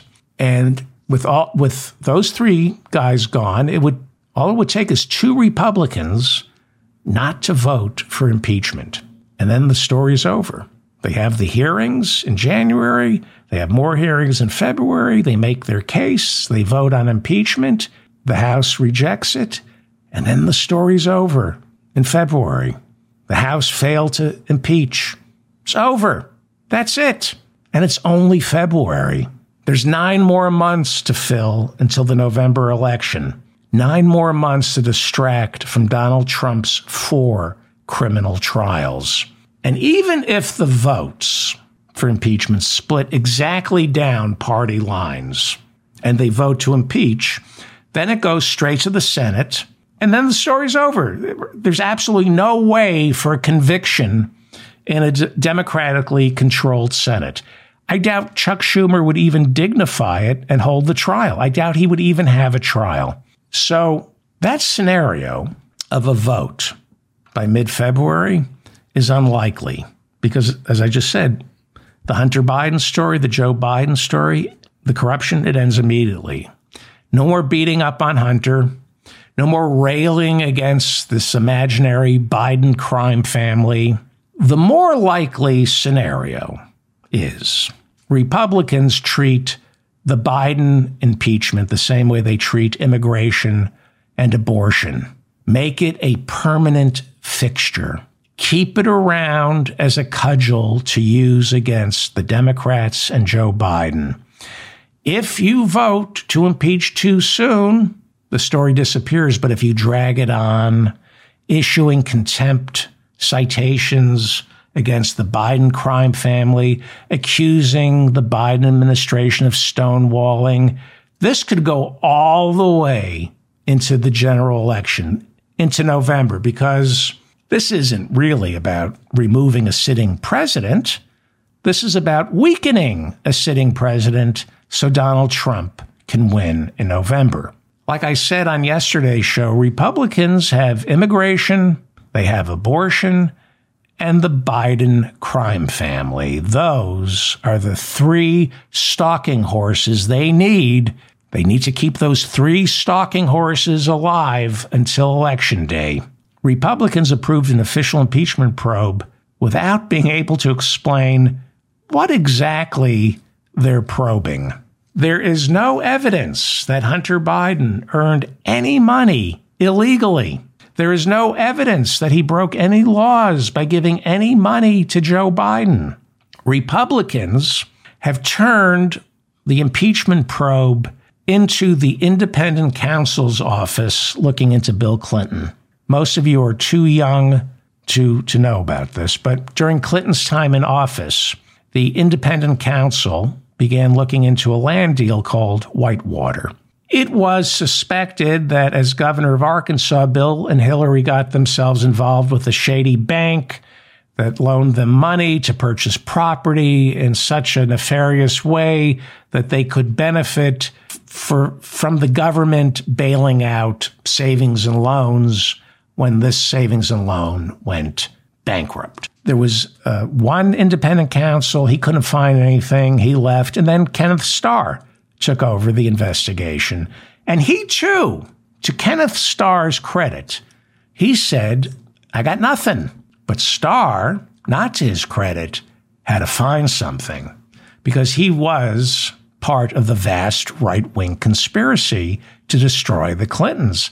Find something. So, this is what happened. Ken Starr created a sting operation to create a crime to prosecute Bill Clinton for. They created a crime. They couldn't find anything on Bill Clinton, so they created a sting operation and they got him lying under oath. Now, Bill Clinton was the president of the United States and he was forced to testify in a civil lawsuit filed by Paula Jones, who claimed then Governor Bill Clinton sexually harassed her. The Supreme Court, interestingly enough, ruled that sitting presidents can be sued in a civil court. So President Bill Clinton, President of the United States, was about to be deposed when Ken Starr, who's about to be deposed in the Paula Jones sexual harassment lawsuit, and Ken Starr discovered from Linda Tripp that Monica Lewinsky, a former intern inside Bill Clinton's Oval Office, had carried on a relationship with the president inside the Oval Office. Ah, said Ken Starr. He arranged, called up the lawyers in the Paula Jones case, because they all were part of the same vast right wing conspiracy that they made. You know, Hillary Clinton went on the Today Show and said there's a vast right wing conspiracy out to get us. And the same people who were funding the Paula Jones sexual harassment suit just happened to be the same people who knew Ken Starr. Uh, Brett Kavanaugh worked for Ken Starr back then. Uh, so Ken Starr calls up the attorneys for Paula Jones and says, Hey, you know, you're deposing Bill Clinton. Ask him who Monica Lewinsky is and ask him if he ever had sexual relationships with Monica Lewinsky. And Ken Starr knew that Bill Clinton would perjure himself, which he did. Clinton, under oath, said he didn't have sex with Monica Lewinsky. And that was it. They, caught, they couldn't find a crime. They caught him by creating a crime sting operation. Ken Starr invented a crime. They caught Bill Clinton lying under oath. Uh, they had to find something there was no crime. Bill Clinton lied about oral sex. And in his mind, he didn't believe oral sex was sex. That was his definition. And I know a lot of road comics who, a lot of married road comic, comics turned to their wives and said, See, honey, Bill Clinton says it's not sex. I didn't cheat on you. Uh, and this is exactly what the Biden impeachment probe is turning out to be just an open ended, nonstop investigation where Mike Johnson, the speaker, says, We'll just see where the evidence takes us. I've never heard of such a thing when it comes to an impeachment probe, where, where Congress, with all that's going on, the, the Speaker of the House authorize, gets a, a, a, an official impeachment probe by saying, We'll just see where the evidence takes us. That's not how impeachment probes work, Mr. Constitutional Scholar. To refresh your memory, Mike Johnson, Donald Trump's 2021 impeachment probe was authorized after he committed the crime of instigating an insurrection. When the impeachment probe was authorized, they knew exactly what they were looking for. They weren't going to find out where the evidence took them. We all knew why there was an impeachment probe and why there was an impeachment. Trump's first impeachment, that first impeachment probe, was authorized by a full vote of the House in late 2019 after several whistleblowers stepped forward charging Trump with holding up the delivery of an arms shipment to Ukraine, an arms shipment that was authorized by Congress. He said, I'm not going to send this to you, Mr. Zelensky, until you help Rudy Giuliani find dirt on Hunter Biden. Once Congress knew the specifics of the crime, once they knew what they were looking for, then they authorized an impeachment probe. Even the Clinton impeachment probe began after Ken Starr established that Clinton perjured himself in the Paula Jones deposition. And then, of course, the cover up. What the Republicans did this week is essentially establish an ongoing standing committee on impeachment with the powers to subpoena whoever they want and go wherever the evidence takes them. In other words, for the first time in American history, we have a permanent impeach- impeachment probe in search of a crime. We don't have a, a crime yet, but like Ken Starr, the independent counsel will just keep holding hearings so enough voters will think there is a crime. Well, when would this impeachment probe end? It doesn't. At least not by February, when normally these impeachment probes would end. Now, and it's certainly not going to end by November. It's going to keep going until Trump wins or the Republicans lose the House. If Biden is reelected, Republicans keep the House, we will essentially have a permanent select impeachment committee conducting nonstop hearings, going wherever the evidence takes them. This is a pledge-a-sode. Please support this program by going to davidfeldmanshow.com. I accept all major credit cards. The Washington Post reports that Trump continues to accuse the migrants at the border of trying to come into America and poison our blood. As I pointed out earlier, poison our blood is a phrase straight from Hitler's Mein Kampf, where Hitler warned that non Germans were destroying all that was good, noble, and creative about the German people. Trump who faces four criminal trials next year, said he will be the law and order president, the anti crime president, and he promises to give more power to local police officers, as well as qualified immunity from prosecution when they rough up or kill someone in the line of duty. On Meet the Press, Senator Lindsey Graham was asked on Sunday about Trump pinching lines from Adolf Hitler word for word about immigrants poisoning the blood of our nation. Well, Lindsey Graham at first tried to focus on that imaginary crisis at the border, but three times he was asked about Trump using Hitler's language, and finally Lindsey Graham said, quote, You know, we're talking about language. I could care less what language people use as long as we get it right. It's just language, right? So are the Nuremberg codes, Lindsey, just language. Here's some interesting language. Confirmed bachelor, Lindsey Graham. It's just language. Paragraph 175 of the German Criminal Code, it predated Hitler. Paragraph 175, Lindsey, was passed in 1875, and you might find this interesting, confirmed Bachelor Lindsey Graham. Paragraph 175 outlawed homosexuality. Just language, just words. But Hitler used paragraph 175, Lindsey Graham. He saw the law that was on the books and he rounded up the homosexuals. Not all the homosexuals, he couldn't. His party, just like the Republicans, was lousy with homosexuals.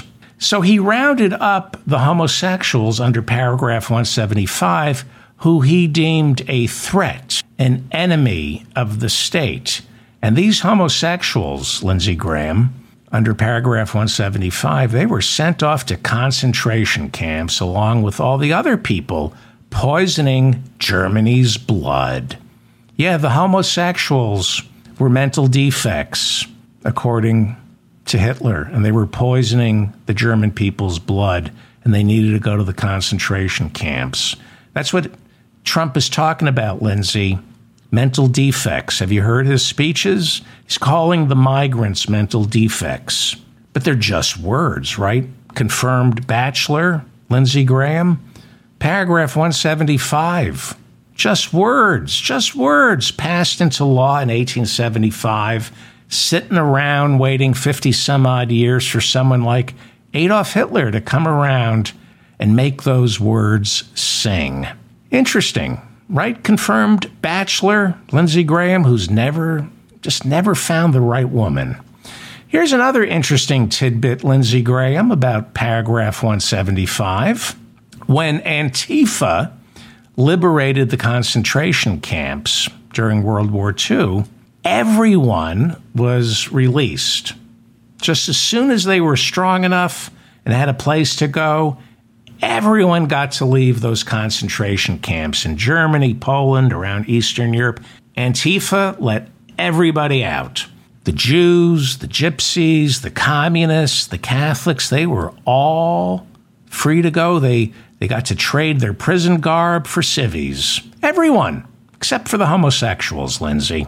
Paragraph 175, outlawing homosexuality, stayed on the books until 1994 in Germany. It's interesting, the rights we take for granted and assume once they've been given to us, those rights, well, we just assume they can never, ever be taken away from us. Interesting. Homosexuality has been legal in Germany since 1994. When was Lawrence v. Texas? I think it was later. Was it later than 1994? When did we legalize same sex marriage? 10 years ago? Uh, we take it for granted. We took abortion for granted. We assume we don't need constant vigilance. We have these rights, they're inalienable. Nobody's taking them away from us. So, because of paragraph 175, there were German men placed in concentration camps during Hitler's reign. They were placed in concentration camps for being gay or being, that was the reason they were rounded up. And then, after World War II, these men continued their sentences in German prisons. They were taken out of the concentration camps and moved into German prisons because paragraph 175 wasn't taken off the books until 1994. I believe the last homosexual arrested by the Nazis, then sent to a concentration camp, and then after Antifa liberated the concentration camp, he was then transferred to a prison. He was finally released in the late 1960s. There was actually somebody who was serving a Hitler era sentence for homosexuality as late as the 1960s. Just language, Lindsey. Just words. Just words. Just language, Lindsey Graham. Confirmed bachelor. This is a pledge of Please support this program by going to davidfeldmanshow.com. I accept all major credit cards. And while it is illegal to give money to a justice who's sitting on the Supreme Court, it's not illegal to give money to Ginni Thomas, Clarence Thomas's wife. And this is why Clarence Thomas should just cash in his chips and go home. He married the wrong person. Yeah, Clarence Thomas's wife, Ginni, has been collecting salaries off Clarence's uh, people courting him in the court. The Federalist Society and the donors to the Federalist Society are very sophisticated and they know how to skirt the laws when they're not writing them. For example, according to reporting by the Washington Post, Leonard Leo's Judicial Education Project, he changed the name, but at one time he had something called the Judicial Education Project, a non-profit 501c3 tax deductible nonprofit. Well, according to the Washington Post, Leonard Leo's nonprofit secretly gave $80,000 to Kellyanne Conway's polling company back in 2011 so Kellyanne could hire Ginni Thomas's Liberty Consulting a political consulting company owned by Ginni Thomas, which, according to reporting that was done by CNBC, it pays her a base salary as well as benefits, but her disclosures are too opaque for CNBC to determine, to examine where all the money comes from or where it goes. There are breadcrumbs that investigative journalists can follow. CNBC reports that Ginni Thomas's Liberty Consulting has worked for several organizations, including one led by Frank Gaffney Jr., who the Anti Defamation League says has a storied history of anti Muslim hate speech. Ginni Thomas's company also consulted the Alabama judge Roy Moore's failed run for Senate in Alabama Remember Judge Roy Moore? Let me refresh your memory. The Ten Commandments and high school girls. That's why he lost the race for Senate. Not the Ten Commandments, not violating. He was a judge who didn't care about the establishment clause. He was one of the Ten Commandments everywhere in Alabama. Uh, but he uh, signed a couple of high school yearbooks. he signed a couple of high school yearbooks. Uh, and the people in Alabama thought, "What if it's not your sister? Um, you shouldn't be hitting on." Anyway, that's why he lost. While the Supreme Court was deliberating Citizens United, Ginni Thomas's Liberty Consulting received a $550,000 anonymous donation from Dallas real estate billionaire Harlan Crow, who has turned out to be a super friend to Ginni and Clarence Thomas. It was a $550,000 anonymous donation, but we have the Washington Post and ProPublica who dig into these things. We've learned that Harlan Crow, the Dallas real estate billionaire, gave Thomas Frederick Douglass's Bible, which was said to be worth at the time close to $20,000. And then he donated $150,000 to add a Clarence Thomas wing to the library Clarence used as a child. Interesting thing about Harlan Crow, the Dallas real estate billionaire. He's a collector of fine art, likes to support the arts. He likes beautiful things. According to the Washingtonian magazine, Harlan Crow has one of the world's most impressive collections of Nazi memorabilia, including two watercolors done by Adolf Hitler, but none of the pastels. Steve Martin gobbled all those up in the late 1970s. You cannot get the Hitler pastels.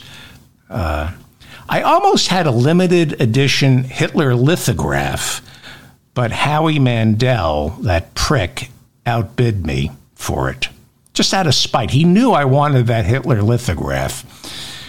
Uh, yeah, Harlan, Harlan Crow has two watercolors done by Adolf Hitler, and he's helping fund the Federalist Society and Ginni and Clarence Thomas. He's also got statues of other strong men. Uh, I think Stalin. I think he's got. Uh, yeah, that's Harlan Crow, and supposedly his Nazi memorabilia is like just jaw dropping. I, I didn't even know it was legal to have Nazi memorabilia.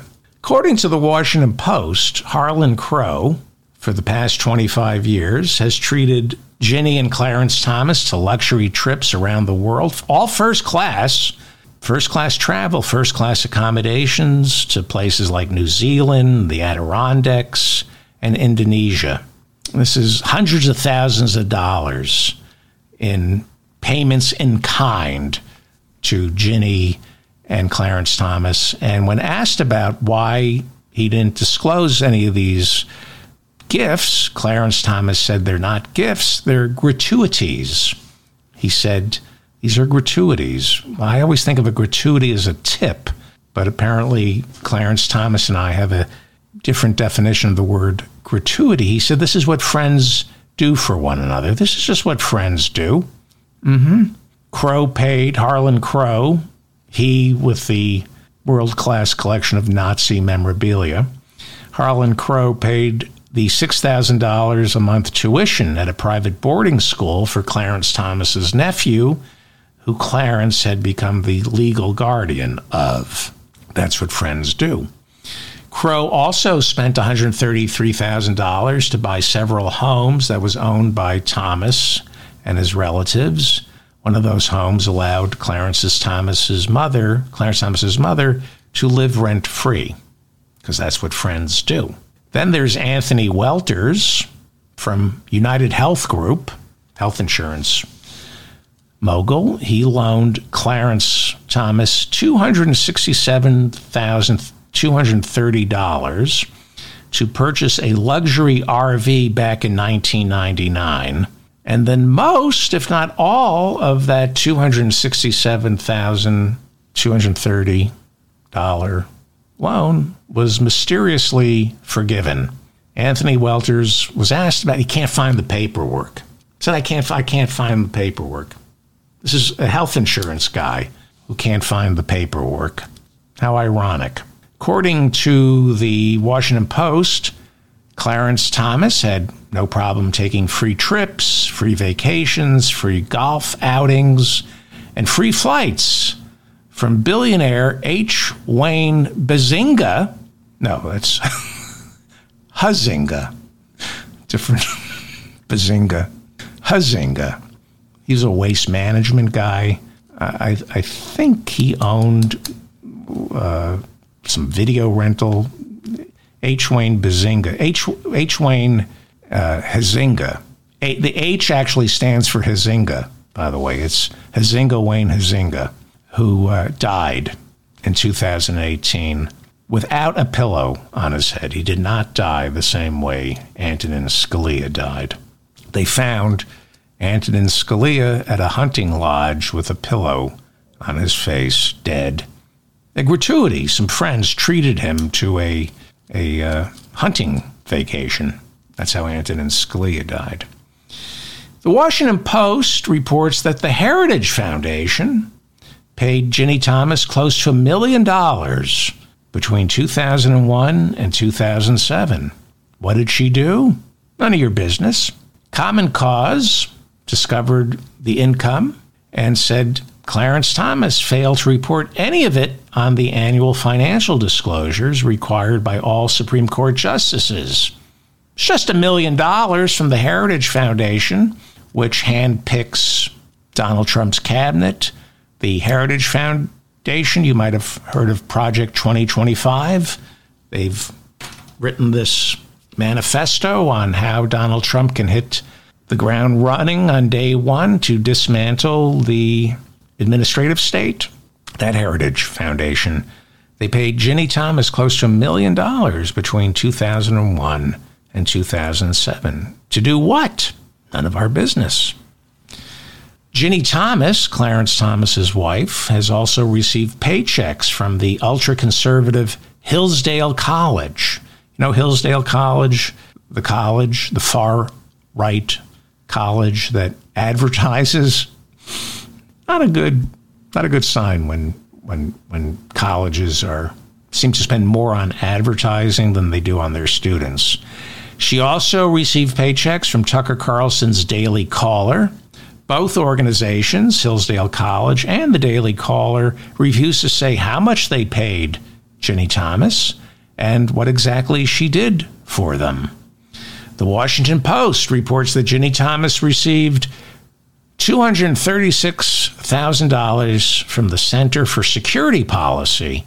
They're an ultra far right think tank that, according to the Washington Post, has spread the lie that Muslims are infiltrating the United States and are a danger.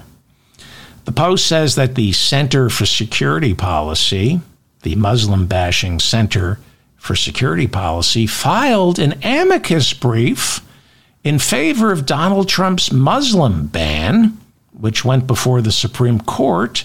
They filed that amicus brief supporting Donald Trump's ban of Muslims entering the country, they filed that amicus brief the same exact time Ginni Thomas was getting paid $236,000 by the same organization. What a coincidence. Boy, the stars really lined up, didn't they? This is a pledge-a-sode. Please support this program by going to davidfeldmanshow.com. I accept all major credit cards. The budget process starts at the beginning of every year. It begins with the president proposing his version of a budget. President Biden, at the beginning of the year, proposed a $6.9 trillion budget. Now, it's time for everybody to take a nap. Okay, this is going to get really boring. So you may want to stop listening because it's going to get really boring. In the budget, there is what is called discretionary spending and mandatory spending. I hear these terms thrown around like I'm supposed to know what they mean. Some of you know what it means. And if you're like me, you once knew what it meant. You forgot what it meant. You looked it up.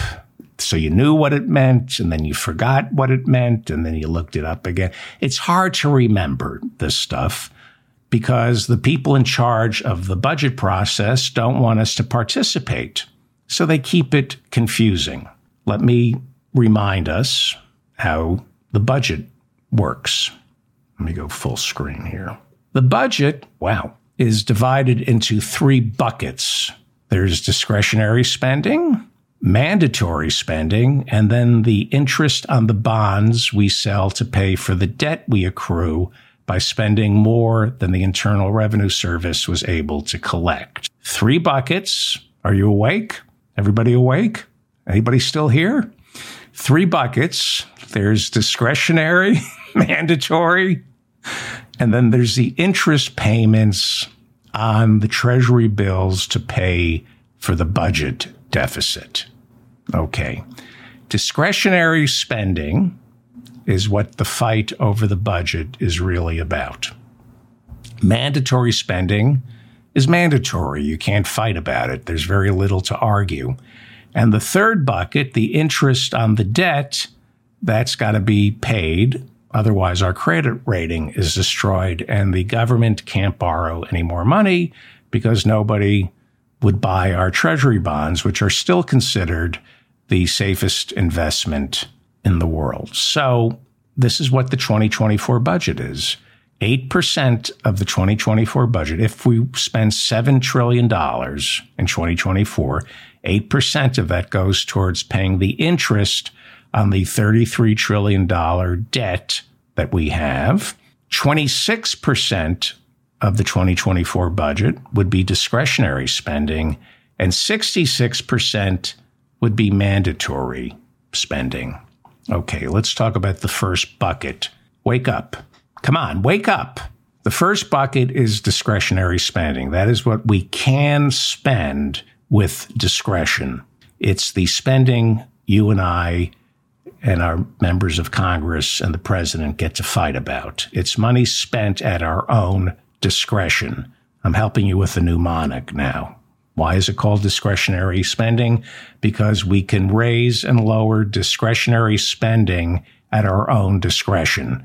Discretionary spending, however, also includes military spending, which, you know, we all know that's not really discretionary. They say it's discretionary, but it's not. Whatever we spent on the military last year is automatically going to be spent again this year, and then you add another 100 billion or so. But they call it discretionary. But politically, we know there's no choice here. It's uh, we know both parties are never going to cut military spending, but they call it discretionary spending.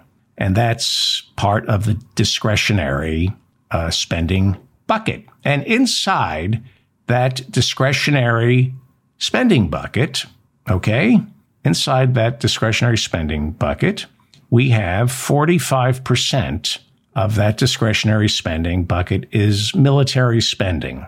Uh, yeah. Okay. That would be the National Defense Authorization Act, which Congress is supposed to pass before the holiday break. It's one of the 12 appropriations bills that make up the 2024 budget.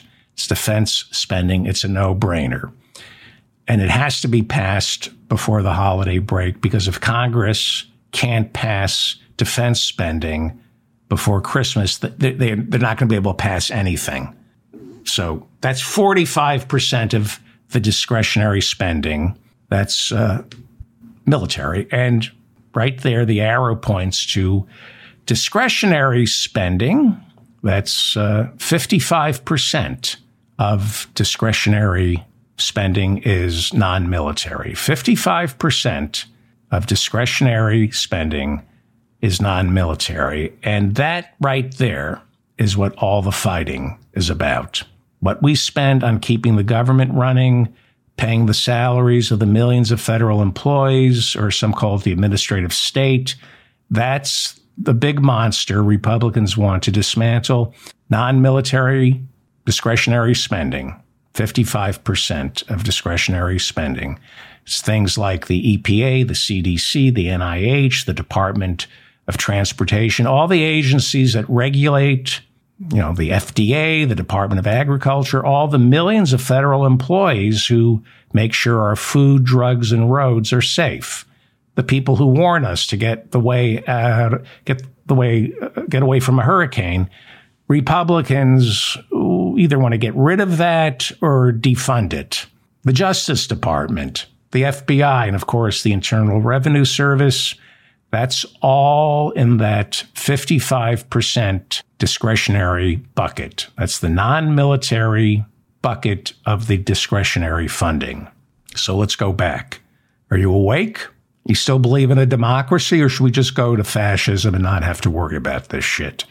So, of the 2024 budget, right, of let's say a $7 trillion budget, the argument is only over discretionary spending.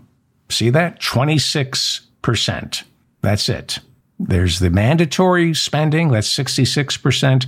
There's no argument there. And the interest is 8% of the budget. There's no argument there. The argument is over 26% of the budget, which is discretionary. And of the discretionary part of the budget, 45% is spent on the military, and 55% is non military. So nearly half of the 26% of the entire budget is military, 45%. And so all the fighting and the arguing right now is pretty much over the 50% of the 26% allocated for discretionary spending. So basically, we're arguing over about, let's say, 14% of the entire $7 trillion budget. The rest is spoken for. You know, the military is non negotiable.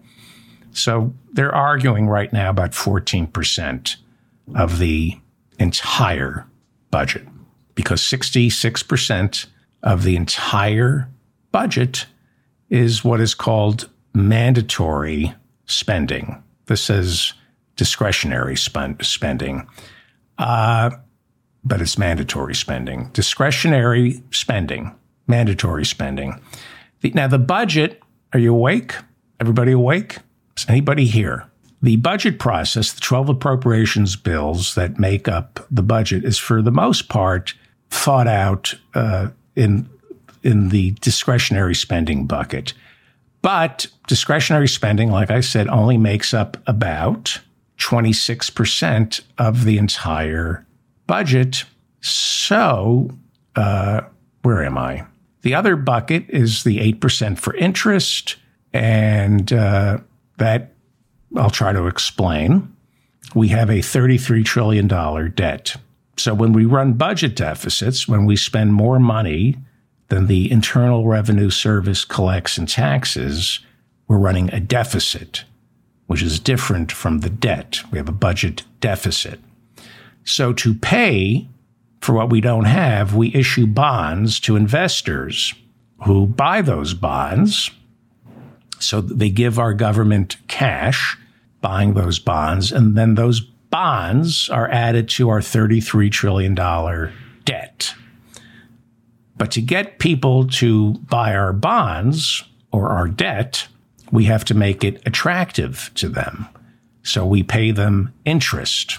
And that interest on the entire $33 trillion debt comes to 8% of our annual budget. Think of your credit card. Okay. Over the years, I racked up $33 trillion in credit card charges buying bridges, howitzers, and cures for COVID.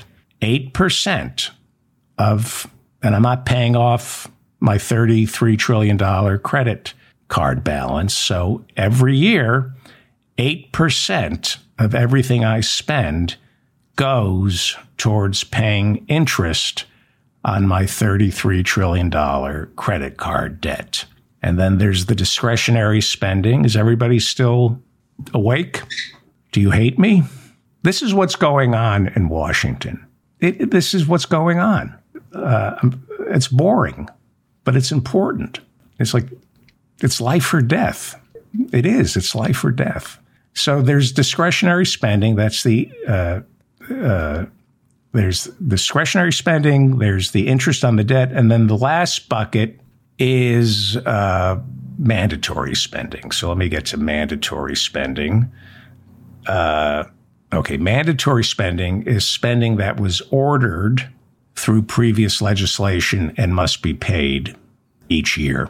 That's mandatory spending. That would be Medicare, Medicaid, Social Security, SNAP, that would be the food stamps benefits, unemployment insurance, the earned income tax credit, and temporary assistance to needy families.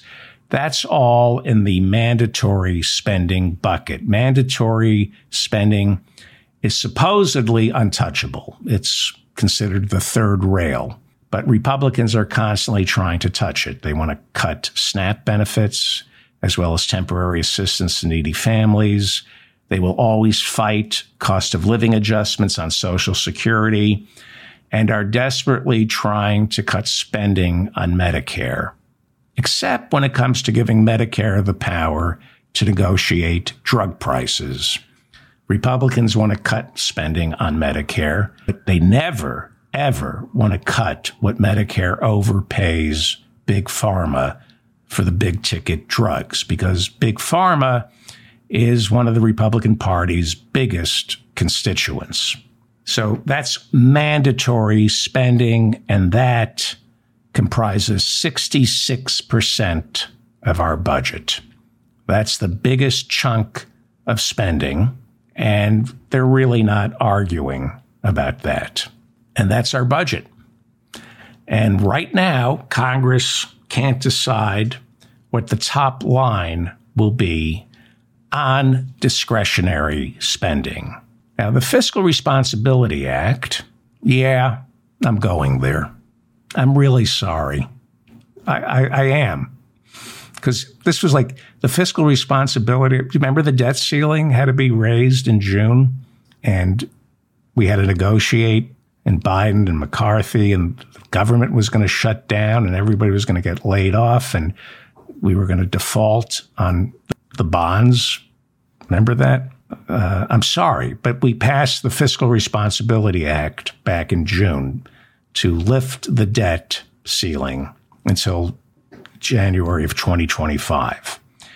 And the Fiscal Responsibility Act from June, uh, it, Republicans and Democrats agreed that congressional spending could blow past the $33 trillion debt we already owe, past the debt ceiling. But Republicans and Democrats agreed that discretionary spending for the 2024 budget would be roughly $868 billion for defense and $703 billion for non defense spending in that bucket of discretionary spending, right? Uh, and so, according to the Fiscal Responsibility Act passed in June, discretionary spending 868 billion for defense, 703 billion for non-defense. Depending on whether you're using a Democratic calculator or Republican calculator, discretionary spending, the top line for discretionary spending would be $1.6 trillion total if you're using a Republican calculator. If you're using a Democratic calculator 1.7 trillion, 1.8 trillion. And that would be the top line for discretionary spending. What is the most we can spend this year is called the top line. And the 2024 budget was all ironed out in June with the Fiscal Responsibility Act, right? Which means the 2024 budget was supposed to be passed and initiated on October 1st of this year. Couldn't do it, even though we had a Fiscal Responsibility Act passed. Couldn't do it. So they keep passing these continuing resolutions while they still try to pass these spending bills.